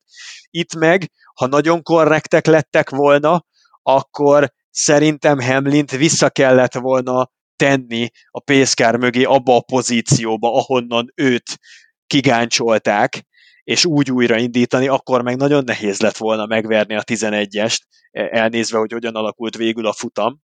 Tehát Hamlinnek ebben valami kicsi igaza van, hogy két versenyt rendeztek idén Texasban, és mind a kétszer azt magyarázza a NASCAR utólag, hogy miért nem Danny Hamlin nyert. Tudjátok, mint van az a vadászos vicc, és most nem fogom elmondani, aki ismeri, ismeri, de onnan tudom azt mondani, hogy Hamlin, Hamlin, te szívni jársz ide Texasba.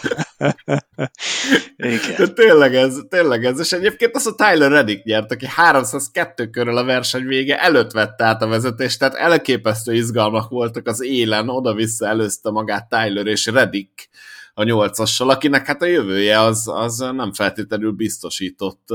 Hogy látjuk egy hét elteltével ezt a, ezt a sztorit és Redik jövőjét? Van bármi biztató jele annak, hogy Redik jövőre fixen autóban ül, és mit szóltok ehhez a teljesítményhez, amit hát immáron már kiesett rájátszás, rájátszásból kiesett versenyzőként összehozott?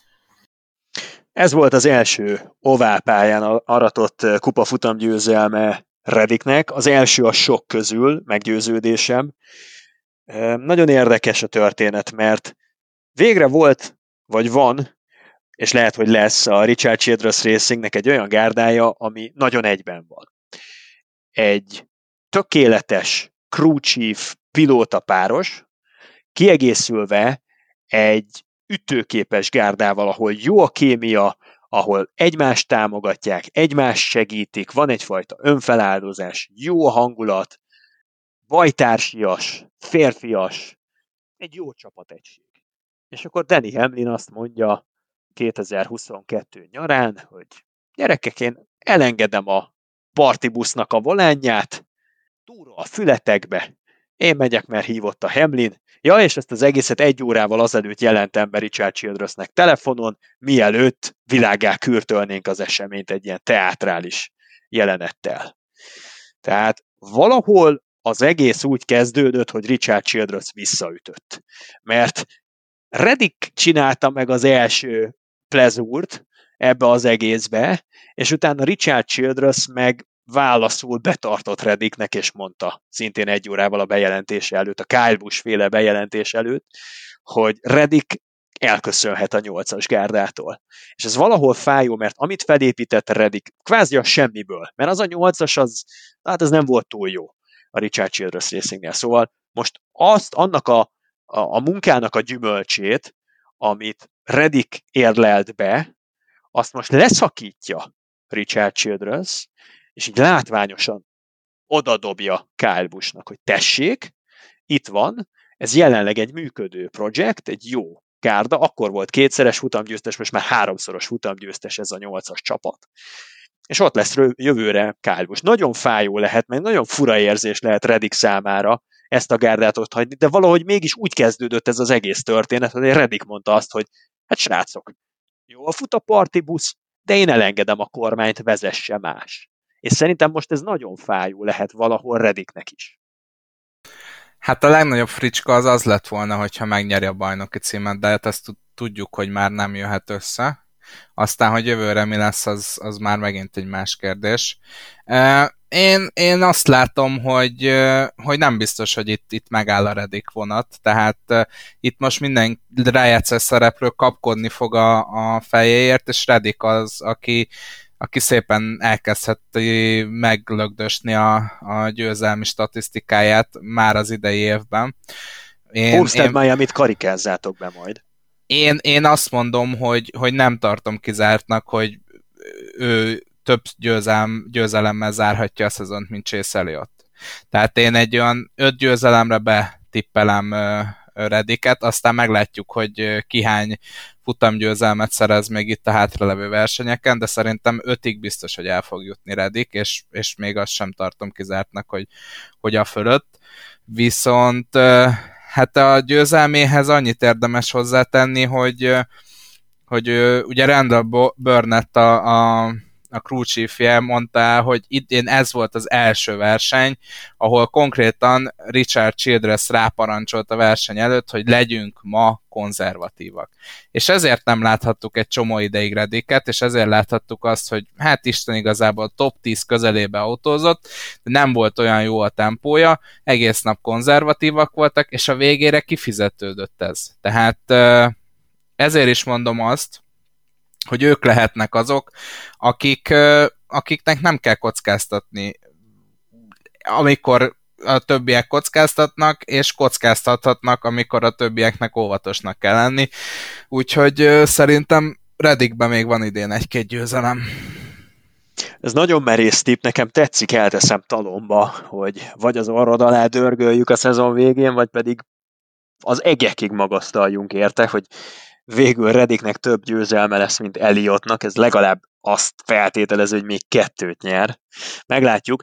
Arra hívnám fel még a figyelmet, hogy szépen csendben Tyler Reddick úgy nyerte meg ezt a versenyt, hogy volt körhátrányban, amikor vibrációt érzett, azt gondolták, hogy rosszul rögzítettek egy kereket, és ezért kihívták egy plusz kiállásra zöld zászló alatt, ott hosszú-hosszú körökön keresztül egy kör hátrányban lavírozott, és onnan tért vissza Reddick.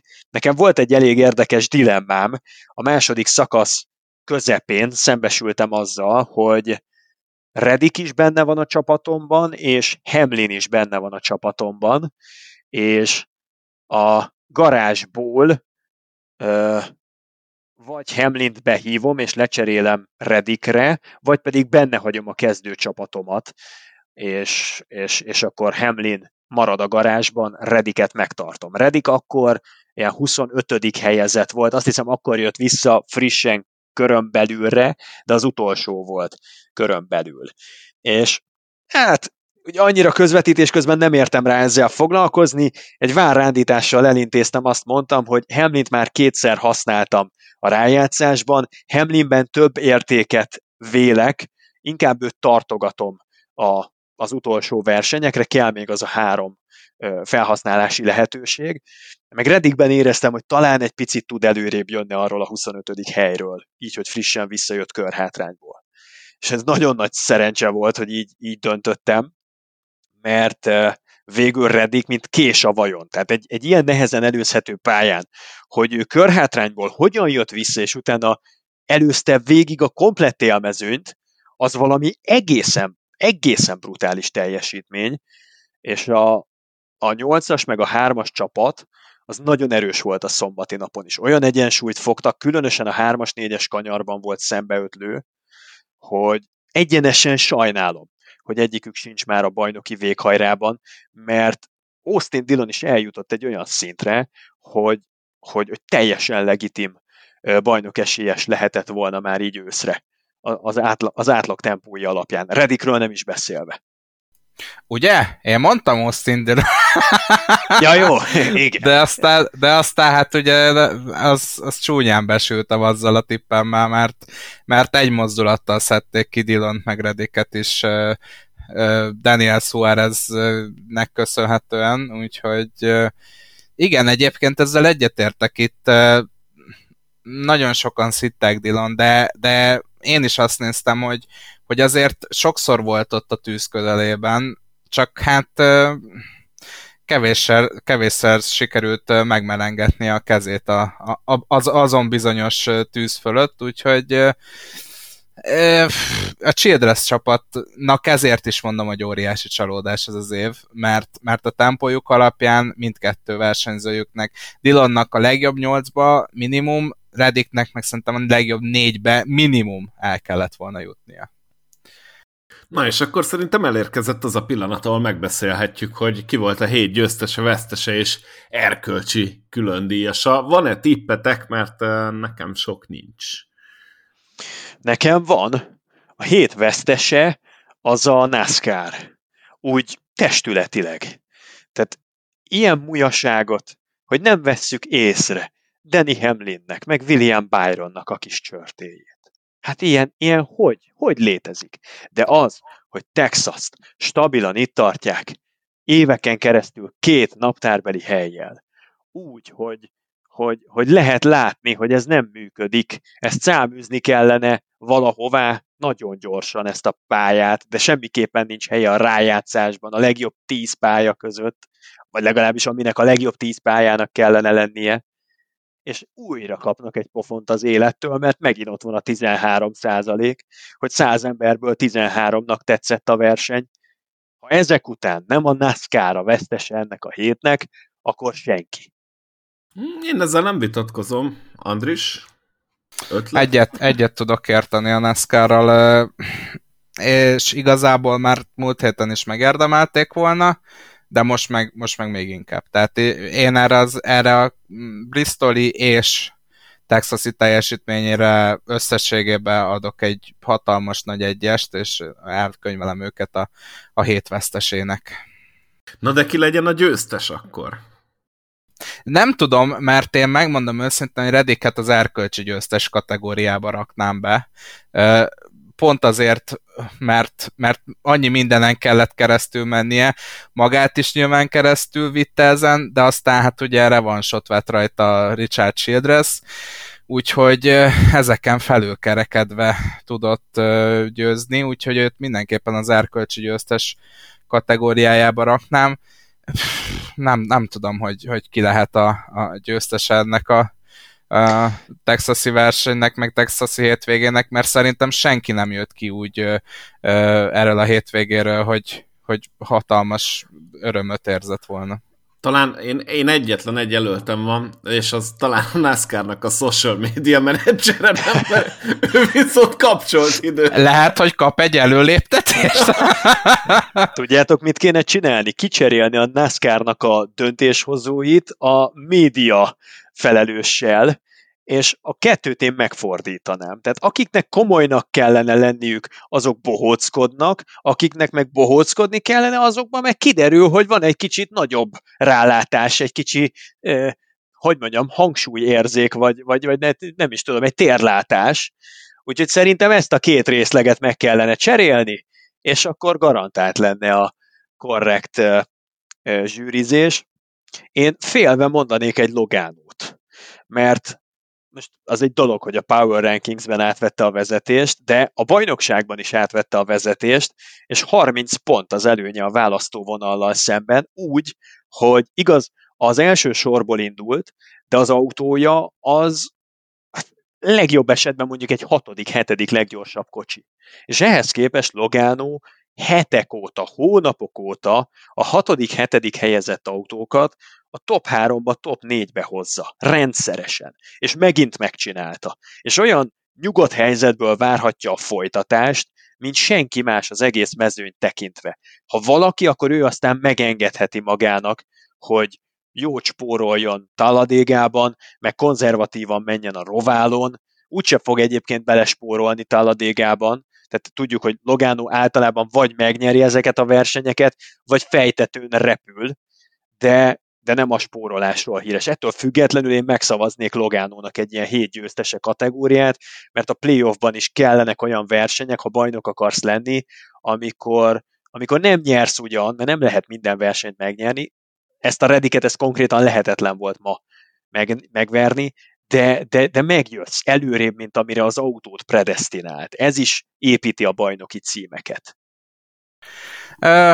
Mivel, hogy nincs jobb ötletem, ezért, ezért csak amiatt a szempont miatt, hogy, hogy jobb verseny előtt nem lehet bebiztosítani a, a, a helyedet, a pont előnyödet, mint Taladega előtt. Tehát ilyen szempontból is meg tudom szavazni Joey Logano.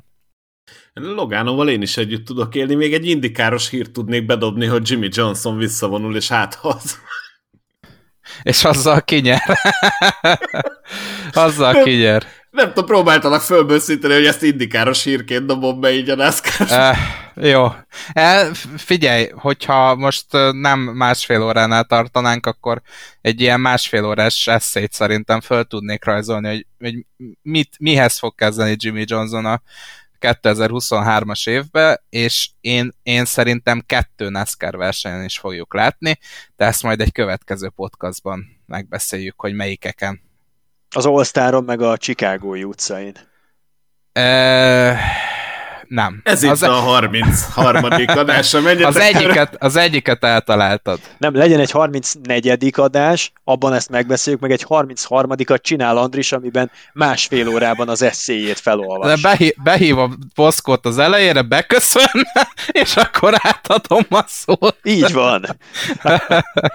legyen egy ilyen rész. Nem egyébként viccet félretéve, a kettő pontszerző vers, vagy hát nem pontszerző, hanem kettő versenyt, én azt gondolom, hogy, hogy a Kók 600 lehet az, a duplázás várj, miatt. Várj, várj, a másodikat kérlek ne mondd el, ezt megtartjuk ilyen... ilyen de már bemondta Zoli. De, Túl vagyunk de nem, rajta. De, de hát a hallgatók nem tudhatták, hogy Andris is erre gondol. Nem, akkor, a, akkor az all kellett volna kezdeni, hogy igen, Zoli, az all ja, tényleg, bocsánat, meg volt fordítva, jó? Igen, igen, sajnos. Hát ez az Zolinak a, a hibá. igen, de egyébként még Jimmy hozzátette azt is, hogy hogy akár a clash is elindulhat, tehát én még azt se zárnám ki, hogy a clash is ott lesz. Sőt, van még egy, nekem egy nagyon erős tippem, de ezt viszont eltesszük. Képzeljétek jó. el, azt találtam most ki, és akkor most itt beszéljük meg, hogy mi lenne, hogyha Jimmy Johnsonról csinálnánk egy ilyen off-season adást. Ott ugye úgyis vége novemberben a NASCAR-nak. Gondoltam. És akkor arra gondoltam, hogy a NASCAR legnagyobbjairól, hogy lenne Jimmy Johnsonról egy, akár Stewartról is beszélhetünk, vagy Colcaster, nem tudom, hát majd kiválok Jaj, Jaj akkor... megemlítette, ez csúszik. Nem, meg vagyunk, túl, túl vagyunk a három adáson, haló. Hát én szerintem ez lett volna a harmadik. Nem, nem, nem. Nem, nem. Zoli? Túl vagyunk, túl vagyunk, így elröpült az idő. A múlt hét volt a harmadik Lehet, hogy igaza van, mert mintha a playoff első versenyével kezdtük volna az eltiltást. Bizony, bele van karmolva a falba. Úgy Valóban tudni, igazad van, de a playoff első versenyén még beszélt uh, Boszkó róla. Nem, nem. Én emléke, emlékszem rá, hogy az Oliver akkor mondta, hogy, hogy jó, az de még akkor ezt a... Az a 26. verseny utáni. Így van beszélgetésünk Na jó, volt. Igen, jól mondja Boszkó sajnos. Majd egy videóbírót kír, Biztos, gyerekek, fatáblába is belekarcoltam, és itt van a fala, hogy mikor beszéltek róla újra, úgyhogy nem, ezt poénnak dobtam be, de tényleg ebben az adásban már lehetett volna, csak nem igazán volt mit, miután szegény falba állt. Ö, jó, akkor a hét győztese legyen Joey Logano, nekem sincs jobb ötletem. A hét vesztese a NASCAR, az erkölcsi különdíjas pedig én, én Cody Vert mondanám erkölcsi külön díjasnak, mert nagyon örülök neki, hogy úgy tűnik mindenféle komolyabb bántódás nélkül megúszta, és ő, ő nálam szimbóluma annak a versenyzőnek, aki ennek a családnak a, az integráns része, de mégis mindig a rossz események, apropók árán merül fel a neve. Általában róla akkor beszélünk, mikor betart egy lekörözésnél, vagy elmújáskodik valamit, vagy hasonlók. De most megint ő is annak volt áldozata, hogy eldurrant a gumia, és az ő esete az, ahogyan fájdalmas arccal, nyilvánvalóan nagyon viseltes állapotban ki kellett szedni az autóból, és ahogy lekuporodott a pitfal mellé, és összeroskadt, az, az azért megmutatja, hogy ez az egész mókuskerék, amit mi nézünk, ez nagyon nem tréfa dolog, nagyon nem játék. És ott a 37 fokban beülni 500 mérföldet, levezetni, úgyhogy egy gyengébb technikával, műszaki hibáknak kitéve versenyzel, Joey Gace-nek tavaly volt egy erre kísértetésen hasonlító balesete, az volt a tavalyi évnek a legnagyobb balesete, és ő is agyrázkódást szenvedett, ha jól emlékszem, egy pár hetet ki kellett hagynia, tehát ezek a meg nem énekelt hősök, akik, akik azért uh, itt vannak, közöttünk élnek, és jó, hogy itt vannak, mert velük teljes a kép, ne felejtjük, Kodiver például előző héten a Bristoli versenyről szállított egy nagyon jó 17. helyet például, és nem lehet nem észrevenni Kodivernek a fejlődését a saját szintjén, úgyhogy én, én amiatt szavaznám meg neki a bizalmat, mert jó, hogy képernyőre került, és jó, hogy figyelmet kapott, de nagyon sajnálom, hogy ilyen indokok miatt, mert mert, más miatt kellene, hogy néha kitérjünk a közvetítésben, egy kicsit többet beszéljünk, többet mutassák ezeket a versenyzőket, ne csak akkor, ha baj van. Én Cody Verrel kapcsolatban nekem egy nagyon rövid és vicces sztorim van, de még az egyik szimulátoros csapattársunk csatlakozott a fantazihoz, és neki talán a kisfia ott ült a gépnél, mindegy, az a lényeg, hogy mondta, hogy Kodi Arut betette a garázsba, és fogalmunk nem volt, hogy ez ki, és képzeljétek el, hogy úgy maradt a, a Google-nek a fordítója, és lefordította az egész fantazit, és Kodi Vernek a nevét lefordította Kodi Árura. Csóró Jézus!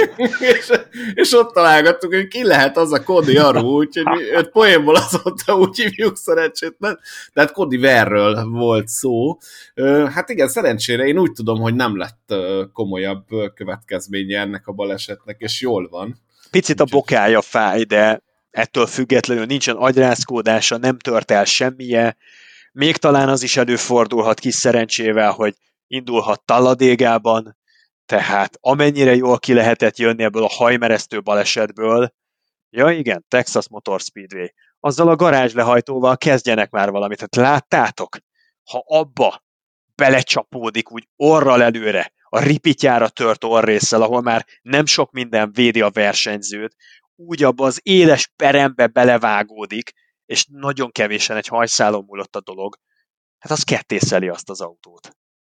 Igen, az nagyon veszélyes volt, ez szerintem ennek köszönhető, hogy nem lett komolyabb baj, hogy ott, ott nem vágodott ebbe bele. Azt, azt néztük is már, amikor csúszott, hogy új, új, ott a megnyitás, és talán a Bowmanéknek volt ott a, a pitállása, és végül annak a falát kapta el, de hát ez eleve nem egy szerencsés, hogy egy autó így be tud esni ilyen tempóval a pit roadra. Nyilván erre mindenki fel van készülve, és azért vannak ott a betonfalak, de hát most elkézzük tovább Texas, hogy még a, a garázsnak a nyitása is katasztrófa.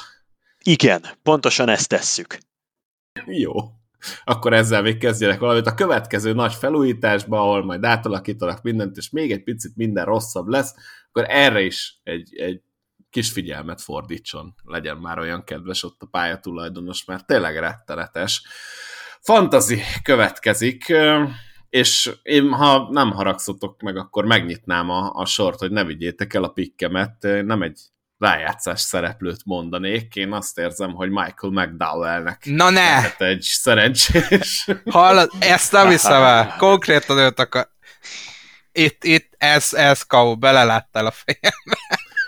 Lehet egy szerencsés verseny, nem tudom, ti hallottok-e valamit, most egy picit beakadtam mondat, nem, nem láttam bele a fejedbe, de annyira éreztem, hogy valaki ki fogja húzni McDowell-t, hogy most egy picit elétek mentem, ne haragudjatok, mert unom, hogy mindig elviszitek a pikjeimet. Szóval Michael McDowell én azt gondolom, hogy egy jó helyezést fog elérni, és remek fantazi pontokat szállíthat, már csak azért is, mert beszélgettünk itt a lepattanó stage pontokról, ha esetleg úgy jönnek ki a stratégia, akkor meg de lehet, hogy kint marad, és ezzel még fontos fantazi pontokat gyűjthet extrába, mert ugye stage pontok is számítanak, ráadásul nem egy rájátszás szereplő, úgyhogy a maradék futamokra egy picit lehet vele tartalékolni, úgyhogy én őt fogom választani. Andris, szerintem akkor hagyunk egy kis időt, ne haragudj, hogy elvittem a fékedet, és akkor rá, rá HTK-znám Zolira a következő választást, és addig tudsz gondolkodni. Bocsi.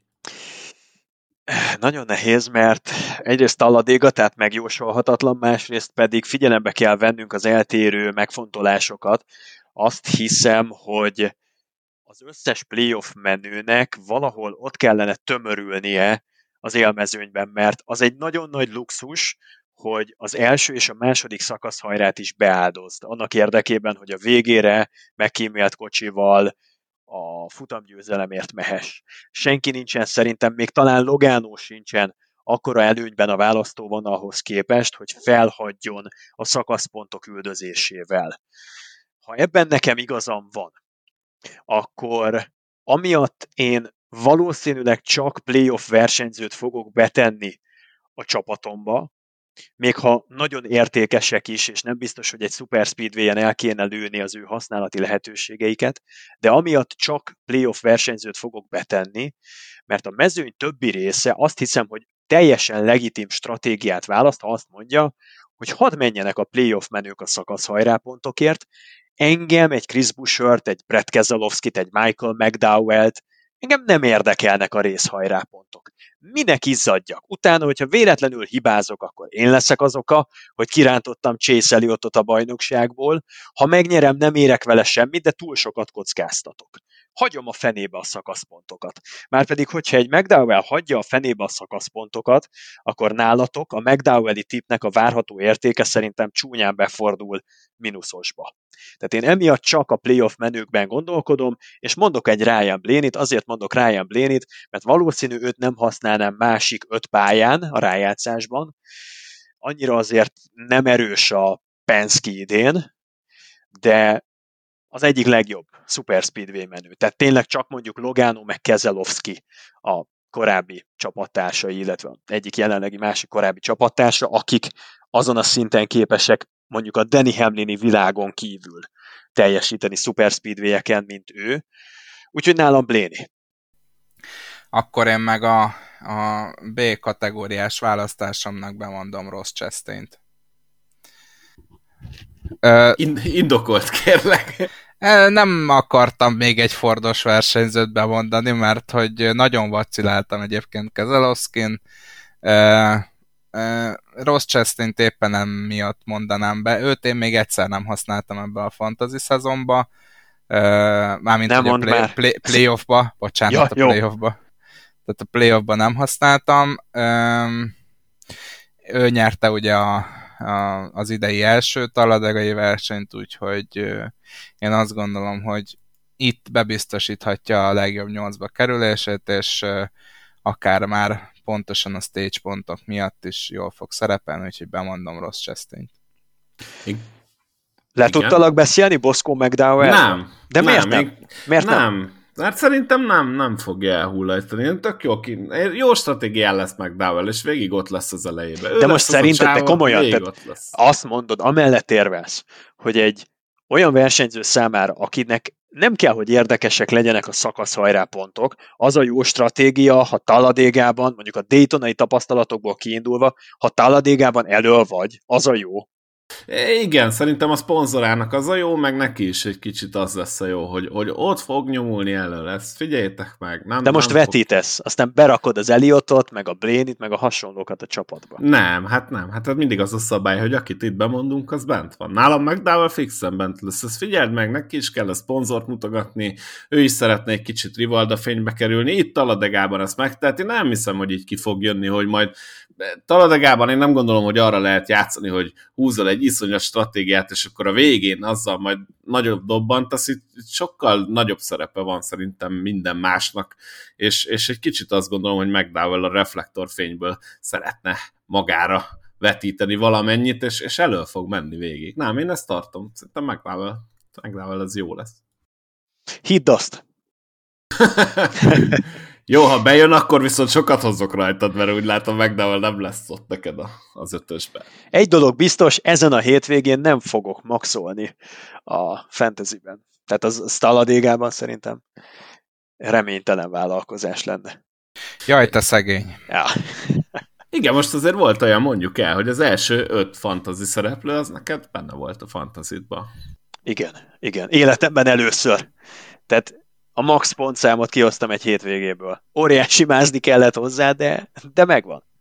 Igen, gratulálok. Azért nagyon, nagyon sokat nem kaptam most, hál' Istennek. Figyelj, és ez a döbbenetes. Tehát én úgy meg voltam elégedve magammal, amikor kijöttünk a közvetítő fülkéből, érted, a, a, akkora arcom volt, mint ide lacháza, és akkor nézem, hogy na, hány pontot vertem, hány pontot, micsoda, tehát ezzel 13 pontot, vagy 14-et tudtam verni. Hát ez, Elképesztően az... szoros volt a mezőny egyébként, tehát én valami 2-20 valahány ponttal, ami egy normális héten, az, az mondjuk egy top 5 biztosan top 5-re biztosan jó lenne, én 14 lettem, vagy 13 tehát azért most mindenki beletalált ebbe a hétbe.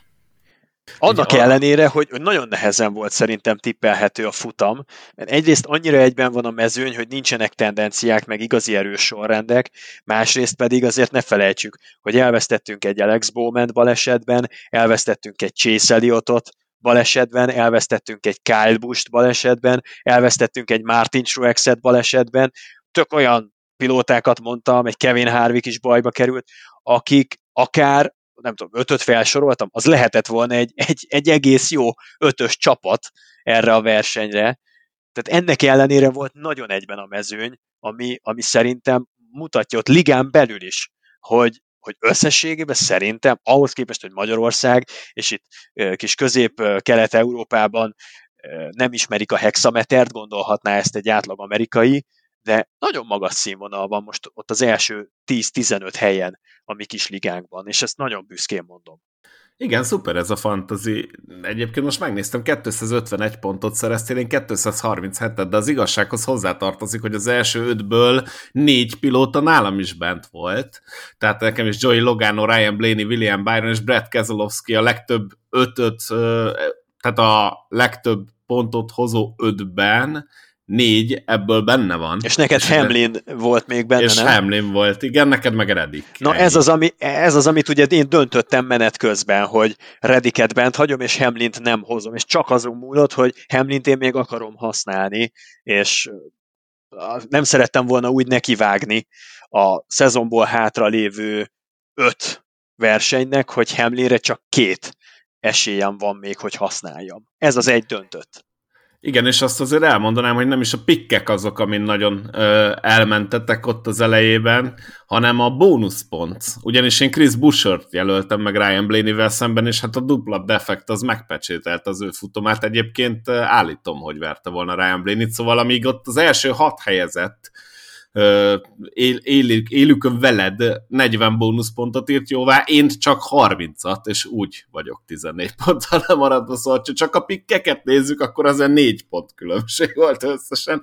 Elképesztően szoros ez a fantazi, tehát itt ki kell emelnem El Zolit, nem tudjuk pontosan ő kicsoda, tehát én nem ismerem, MJG Motorsports is nagyon-nagyon jókat pakol hétről hétre, és hát Maka az, akit még így tudunk, neki is iszonyatosan jó tipjei vannak, Morfi is jön föl, Moda is jókat rakott, úgyhogy nagyon-nagyon szoros itt a, a végjáték is, meg hát hogyha playoffot nézem külön is, azt hiszem, hogy ott nem is vagyunk a, a legjobbak a playoffban, de mindjárt még gyorsan rákattintok. Igen, hogyha playoffot nézzük, akkor Maka vezet, 883 ponttal, Máté Zsolt a második, El Zoli harmadik, és negyedik vagy Zoli, én pedig ötödik.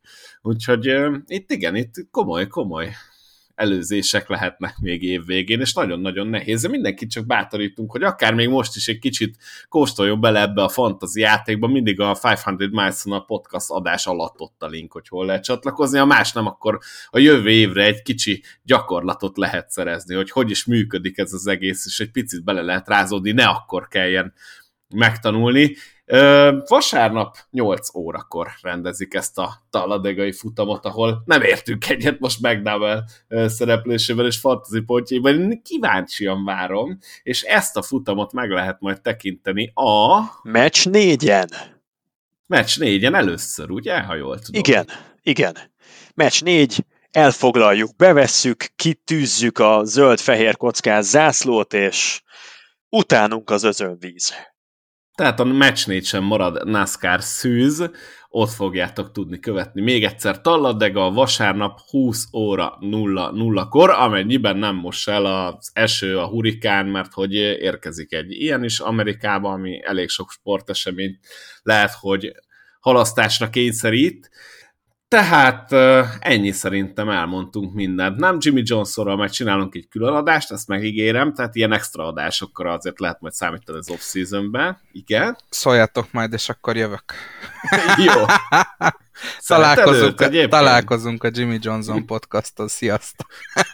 Szereted Johnson? Kedveled? Figyelj, ha NASCAR-ról van szó, én azt mondom, hogy nem volt olyan rossz versenyző. Hát igen. Nem volt egy Newman azért, de... Boszkó, te meg felmondasz egy, egy Colcasterös dupla adást egyedül. Nem, az De... az viccnek szántam. Hát hogy? Hát egyet nem lehet beszélni. Mondjuk a Redikes bunyójáról lehetne beszélni egy 15 percet, az Xfinity szerepléséről egy fél órát, meg mondjuk a Capvéről egy 15 percet, ez nem. Majd, majd egy pár bajnoki cím után ezt bepótoljuk. ja, ja, jó, rendben. Érted, legyen mégis mélysége. No, hát köszönjük szépen a drága hallgatóknak, hogy velünk tartottak. Most is jövő héten jelentkezünk, nézzétek a rájátszást, további izgalmak következnek vasárnap 8 órakor. Olvassátok a 500miles.hu-t, kövessetek, lájkoljatok, meséljétek el az ismerősötöknek, hogy ez van, és ennyi. Köszi, hello! Sziasztok! Sziasztok.